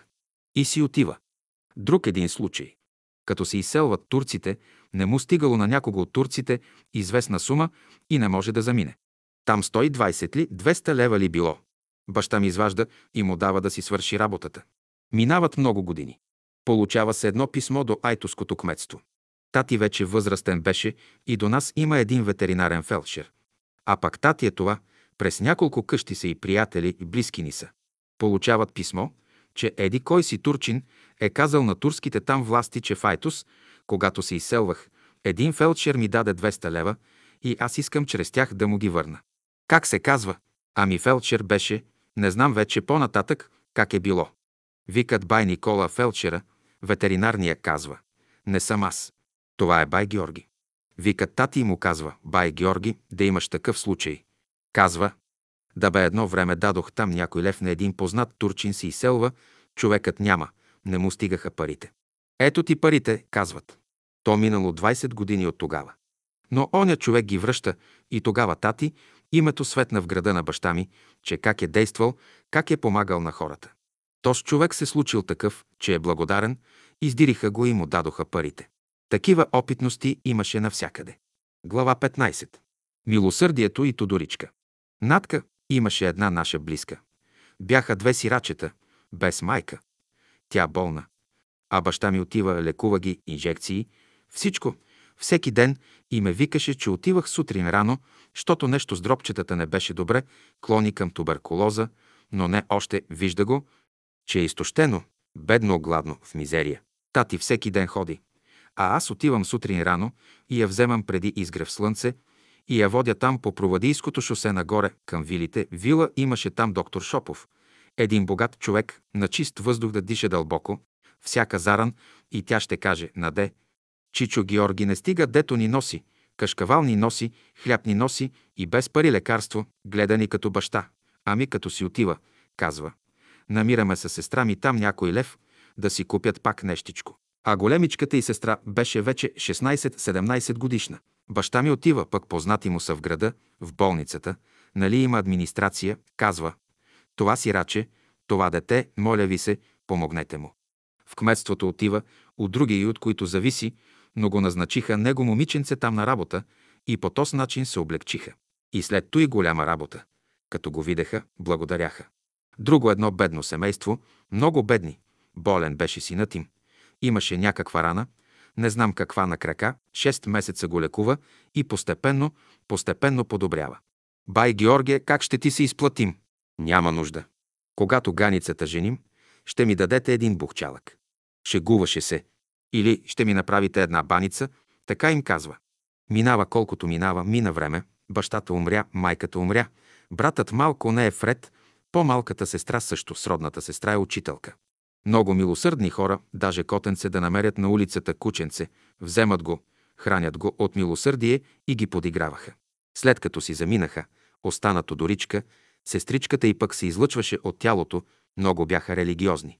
Тя пък всеки ден в черквата свещениците я пъдят вече и тя отива около черквата сутрин рано, за да си прави там молитва. Тези добри хора, тази малката на Йорданка майка я праща на лъжата, дава две стотинки. Тогава две стотинки купуват кравайчета. Тя ще види някоя бедна или възрастна жена, ще й вземе стомничките, ще я заведе до тях и дето е купила гевречето, ще й го даде. До такава степен предана и пожертвователна. Казвам, тате, тези добри хора защо така се проявяват? Те са, казва, някои ангели, които са нарушили своя живот и по пътя на милосърдието идват да си настигнат своята бригада, с която са работили. Тъй си го обясняваше той. И той с бай Слави от градината, защото бяха много бедни, тя работеше и ги издържа двама болни така. Недъгави, та носеха им хора хляб, лук, масло, сирене, хляб. Тати с каручката им носеше вкъщи много често и ги е лекувал цялото им семейство. Майка й, баща и Тодоричка. Тати си замина и на 40-тия ден я бяхме поканили да дойде. На мястото на гроба правихме. Сестра Мария Тодорова също беше тогава дошла. Вергилий, на мястото на кой гроб? Натка, на тати на гроба, на 40-те и вечерта тя чете си парите. Заплатата и 300 лева. Няма ги. И каза, викам, Боже, плача, ами аз как ще ги прехраня тези хора? Нямам пари други. И като си лягала, казала, бай Георги, ти беше много силен дух, ти много ни помагаше. Ела на сън да ми кажеш къде загубих парите. И си ляга. Като си ляга, на гроба пред всичките го каза, дойде и го разправи. Сънувах сън. Отива тати. Тодоричке, казам, еди в коя книга, на еди коя страница отвори, там ти са парите. Вергилий. Ха-ха-ха. Натка. Е, ха-ха-ха. Та това е животът, искам да кажа. Вергилий. Това са много големи опитности. Това са опитности, които граничат с трагичното и с отчаянието, нали? И вече идва момент, когато трябва да дойде нещо друго, някаква друга сила, друга ръка трябва да помогне. Натка, за да се прослави пак чрез него Божието дело. Тогава, като го видят, на крака му ставаха майката, бащата, техните хора и тази Тодоричка после. Тодоричка викаше, за нас бай Георги е Христос, защото в най-такива трагични моменти им е помагал. Вергилий. Ама то е знаменателно. Натка, да, всички се очудиха, заплака, запали свещ и каза, бай Георге, ти пак тази вечер дойде и помогна. Не помня думите й. Разправи случая. И аз, каза, ставам и ги намирам 300 лева там. Но тя е много пожертвователна и сега. Учителка, възрастна е вече. Глава 16. Нарила през 1929 година. Вергилий. Аз съм виждал някои снимки на брат Георги Куртев на езерата. Кога, как ходиха те? Кога ходи? Натка в 1929 година. Когато реши учителят да води за първа година учениците на езерата, аз бях болна. Изпрати ме баща ми в София. Отидох при учителя. Даде ми нареждане как да се лекувам, какво да правя. Вергилий, какво ви каза? Натка, чист зехтин да пия и топли картофи да ям. Отивах на Диана Бат, две стомнички ми даде, също дебело палто през юли месец, да мога да се изпотявам. Като се върна, една тенджера с вода, излея там стомничките, пак се върна. Той юли месец и учителят ми даде едно дебело вехто палто, негово, обличам го и отивам. Десет пъти ще отида и ще се върна. Първи път наливам водата. Втори път, както отида вече една чаша гореща вода, изпивам. Трети път, четвърти път и така 10 чаши вода изпивам. Един ден четоха в салона, че на Еди коя дата учителят ще изведе учениците на Рила на лагер. Аз там бях в салона, че е хубаво. Говорят, че такъв екип трябва. Това трябва и за първи път тогава ни води. Аз си мълчах. Въобще не помислих, даже че аз може да отида. И брат Бертоли правят чешмата тогава. Борис Николов е в Тополица и правят чешмата и учителят праща Бертоли да види как върви постройката и казва «Ще кажеш на брат Куртев да прати това, това, това на Надежда. Аз ще я взема на Рила. И малко орехи и мед. Такова нещо, вълнени чорапи вече, мое пълто. Една вечер излязохме навън, на поляната. Учителят получава тази пратка от баща ми и вика. Надежда. Аз скочих. Ела с мен да си вземеш багажа. Ти утре заран в 4 часа заминаваш за Рила. Не, най-напред каза. Надежда, ти заминаваш за Рила утре. Викам, но аз нямам екип, учителю. Ами той е при мен? Вергилий. О, хо-хо. Боже Господи! Натка, брат Бертоли донесе ти багажа. И по такъв начин учителят ме лекува. И заранта в 4 часа ние с сестра ми Донка, нали сме от провинцията, малко по-точни и изпълнителни. В 4 часа с малка раничка на гърба. Каза да си купя оттам нещо, каквото беше, захар и маслинки, надупкани си гличка, солта им да излезе по две-три маслинки. Това се хранех. Ни кашкавал, ни сирене, ни мляко, ни нищо. Топла вода пиех като чайче и медецът вътре. И отидохме ние с Донито в 4 часа. Като ни видя учителят, От горницата слиза по стълбите, дойде при нас, казва. Дойдохте ли? Ние казахме, да, учителю. Той отиде, както е стайчката, нали имаше едно килерче, носи една голяма сопа и казва, Донке, сложи на Надежда раницата на гърба й. Донито ми я постави, закопча ми я. Я, Надежда, вземи тази сопа. Дебело колкото ръката ми е едно такова дърво. Изправи се. Изправих се. Я виж какъв хубав турист имаме болна била. Това беше. Заминахме. Първата година на лагера на Рила не ми даде да излизам на екскурзии. Даде ми нареждане как да работя, как да медитирам, така ми даде задача и наставление. Вергилий, какви точки бяха, може ли да ни ги кажете? Натка. Това. Да медитирам на уединение. В такъв дух, да се моля и там да сядам на един камък, близо до езерото имаше. Там да медитирам, еди къде си ще отиваш да се измиваш на рекичката. Каза ми, много от сестрите в София знаят много и много приказват, няма да ги слушаш. Може би ще те обиждат, че не идваш с нас. Мен ще слушаш само. И аз продължавах този режим. Шапка на главата си няма да сложиш, нито за братка. И брат Боев. И той не слагаше. На цигани се обърнахме, за 12 дни изгоряхме на планината, на циганка станах, напука ми се лицето просто. Отивам да изпера там, където ми каза учителят. Дойдат сестрите. Къде переш? Тука не му е мястото, ти това, ти онова, но аз си препирам прането, защото всеки ден си сменях белето. Просто отивам да ги преплакна. Отивах там на един големи плочи. Вдигам си рокличката и лягам на плочите, на слънчевите енергии и така 12 дни минаха. Втората година пак ме покани учителят. Първата 1929 година, втората е 1930 година. Беше един неделен ден. Тати получава писмо от учителя. Кани ни пак на Рила. Едно семейство имаше от Бургас и те щяха да отиват и тати, както се хранехме, каза, Наде, приготви се, в сряда заминаваш за Рила. Мама, сестрите ми, тя миналата година ходи. Нито баща ми беше отишъл. Той извади писмото. Познавате ли този подпис? Ако можете, спрете я. Вергилий. Ха-ха-ха. Натка. Приготвих багажа, скакини редкини заминах. В това време учителят казал на Минчо Сотиров. На брат Куртев, дъщеря му, Надежда, ще дойде. Една офицерска палатка ще сложиш тука. И на учителя беше тук палатката му, само за леглото, и тука беше една офицерска и ние, Радка. Тези сестри трите и аз бяхме там. Тати, като тръгвам, вика. Наде, ще свариш кафенце на учителя. Чисто кафе. Някой път. А Олга Славчева е между нашите двете палатки. Огънят вечер се разпалва. Слагахме камъни, правехме големи огньове. И за ранта виждам учителя. Рекох, учителю, аз искам да ви направя едно кафе. Той каза, ама аз обичам чисто кафе. Баща ми ме подсети и ме помоли да ви направя едно кафе. Аз нося чисто кафе. Той каза, знай, че аз пия чисто кафе. Застана прав тъй, че ми е мъчно, че нямаше някой едно апаратче да ни направи една снимчица. Аз варя кафето, учителят отгоре ме гледа и аз съм си вдигнала така погледа и пак наглеждам кафето да не изкипи. В това време вече тъкмо ще се сварява, идва Лулчев с двете издялани ръце, дето на чешмата на извора ще слагат. Там нали мраморни ръце ще слагат. Там в раницата му са ръцете и застана като войник пред учителя. Аз поднасям кафето на учителя, викам, учителю на брат Лулчев. Той каза, друг път ще пие. И отидоха те да слагат ръцете за чучур на чешмата.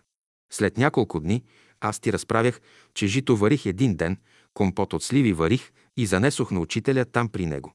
Горе беседка направиха втората година. Вече ме покамват с тях да излизам до седмо езеро, чак, и нагоре до връх Дъмга са ходили. Вергилий. Отивате на Дъмга на върха.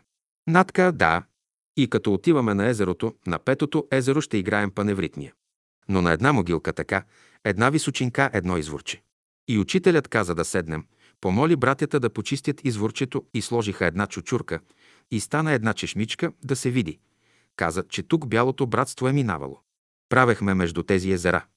От едното до другото, дето се вливат, ако помните, едни камъни имаше като мостове. Ние ги правихме първата година още. Носехме камъните. Слагахме камъни там, където се изливаше водата от едното до другото. От първото до второто, от второто до третото. Всички каманаци там като мост, за да може да се минава. И след това, като вече на дъмга чешмичката направиха, Учителят изважда една кесия с кайсии и колкото хора има, на всички дава, а мен ме подминава. Пък все ме викаше до него близко да сядам. И ме подминава, те започнаха. Учителю, ами сестричката, защото свърши. Учителят се усмихва, мина една пауза такава, извади една хубава котия лукум, извади и вика. Надежда, заповядай. Аз благодарих, вземах. Вземи сега котийката, пък ти почерпи мен. По този начин учителят лекуваше. Никога не ми каза, че си болна, че си това. Никога. Даде ми режим, задачата с томничките, чистият зехтин, интересуваше се винаги чрез кака Василка, викаше ме всеки ден при себе си и за градината Файтус ме пита за лозето, че като падат слани, какво правят за дравчетата на градината там. Рекох, вземат изпражненията, от добитъци имаше, че ги слагат в лозето, че ги запалват. Да, от пушека бягат, не знам какво, ми обяснява учителят и така. Глава 17. Скъсаната полица. Вергили, от какво собствено ти беше болна? Натка от язва, бе. Вергилий, а язва беше. Натка, язва. И на последния ден вече аз нарила от ден на ден почувствах, че съм по-добре. Учителят ме срещна. Надежда, как се чувстваш? Рекох. Учителю, добре. Почти съвсем леки тъпи булчици. Скъсахме полицата. Вергилий, скъсахме полицата. Значи това е последният ден на Рила. Натка, да, аз я скъсах по този начин. И понеже ми каза да се моля много, да се моля, горе както е това, аз още е видело, отидох на една поляна и видях една скала и се качих на скалата. И как съм се молила, като си отворих очите, беше вече тъмно. Рекох, сега как ще намеря посоката, на къде беше? Тогас дойде ръководителя от Петрич. Мирчо, ако си го чувал, той е възрастен сега брат. Забелязал ме и ме чувал как пея и как се моля. На глас съм се молила. Но той застанал на една страна и казал Тази сестричката е онесена, че като се събуди в тъмнината, няма да се усети. И аз така се стреснах, като се събудих. Видях тогас тъмнината и викам Боже, как? Сестричко, не дейте, аз ви видях като се молите, разбрах, че ще закъснеете и ви почаках малко. Вървете, аз знам точно посоката. И отиваме. Учителят седи и разговаря. Там до него всички насядали и ние отиваме. Аз, тъй отивам смутена.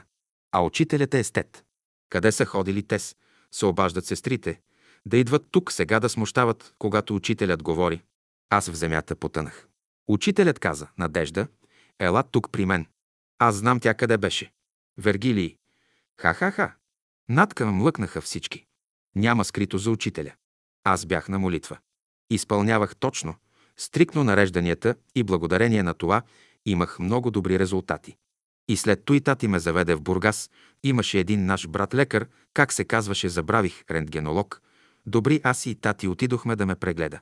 Казва, брат Георги, на надито язвата, щото по-рано пак ходихме при него, нали той разбира. Но не ми казваха на мен какво има. Казва, така е циментирана, че другаде може да се отвори, там вече не. Слава на Бога до сега не чувствам вече. Вергилий, и си ядеш всичко. Натка, всичко, нали виждаш? Вергилий, да, значи това са екскурзиите в 1929 и 1930 година. После ходихте ли на Рила? Натка, не, вече. Тогава ме пита един ден учителят. Баща ви защо не дойде? И аз му обясних защо и казах на баща ми. И следната година се качи баща ми и майка ми до 1949 година, всяка година, до последната година, всяка година се качваше. Вергилий. А той защо не отиваше? Нямаше кой да гледа къщата. Натка. Кой? Вергилий. Той защо не отиваше? Натка, баща ми. Първите години не знам защо не отиваше. Вергилий. Толкова ли не можеше да се устрои? Натка. Да. Вергилий. Няма настройка за таз работа. Натка. И след това вече до края ходеше. Даже го има в книгата Учителят или в Седемте рилски езерали, как баща ми стои прав. А учителят един срещу други. С учителя. Като валяло дъжд, тати излизал, а учителят казал «Георги, ела да си поприказваме малко, сега са всички в палатките. Ела малко двамата». И рами дъждецът. Ама тати, приятелите от селата казали «Бай, Георге, ти ходиш всяка година на Рила. Там е студено. И му направили един ямурлук вълнени тати, като го викал учителят. Слагал ямурлука. Учителят, като го видял, казал, много хубаво са се сетили приятелите. И двамата. Той пък с мушама някаква, какво е бил и там, каза, имаме хубави разговори. Щото иначе, като видят учителя с някого, веднага се струпват. Ела, каза, да си поговорим малко насаме. Вергилий, ха-ха-ха. Щото вали дъжд, всички са в палатките.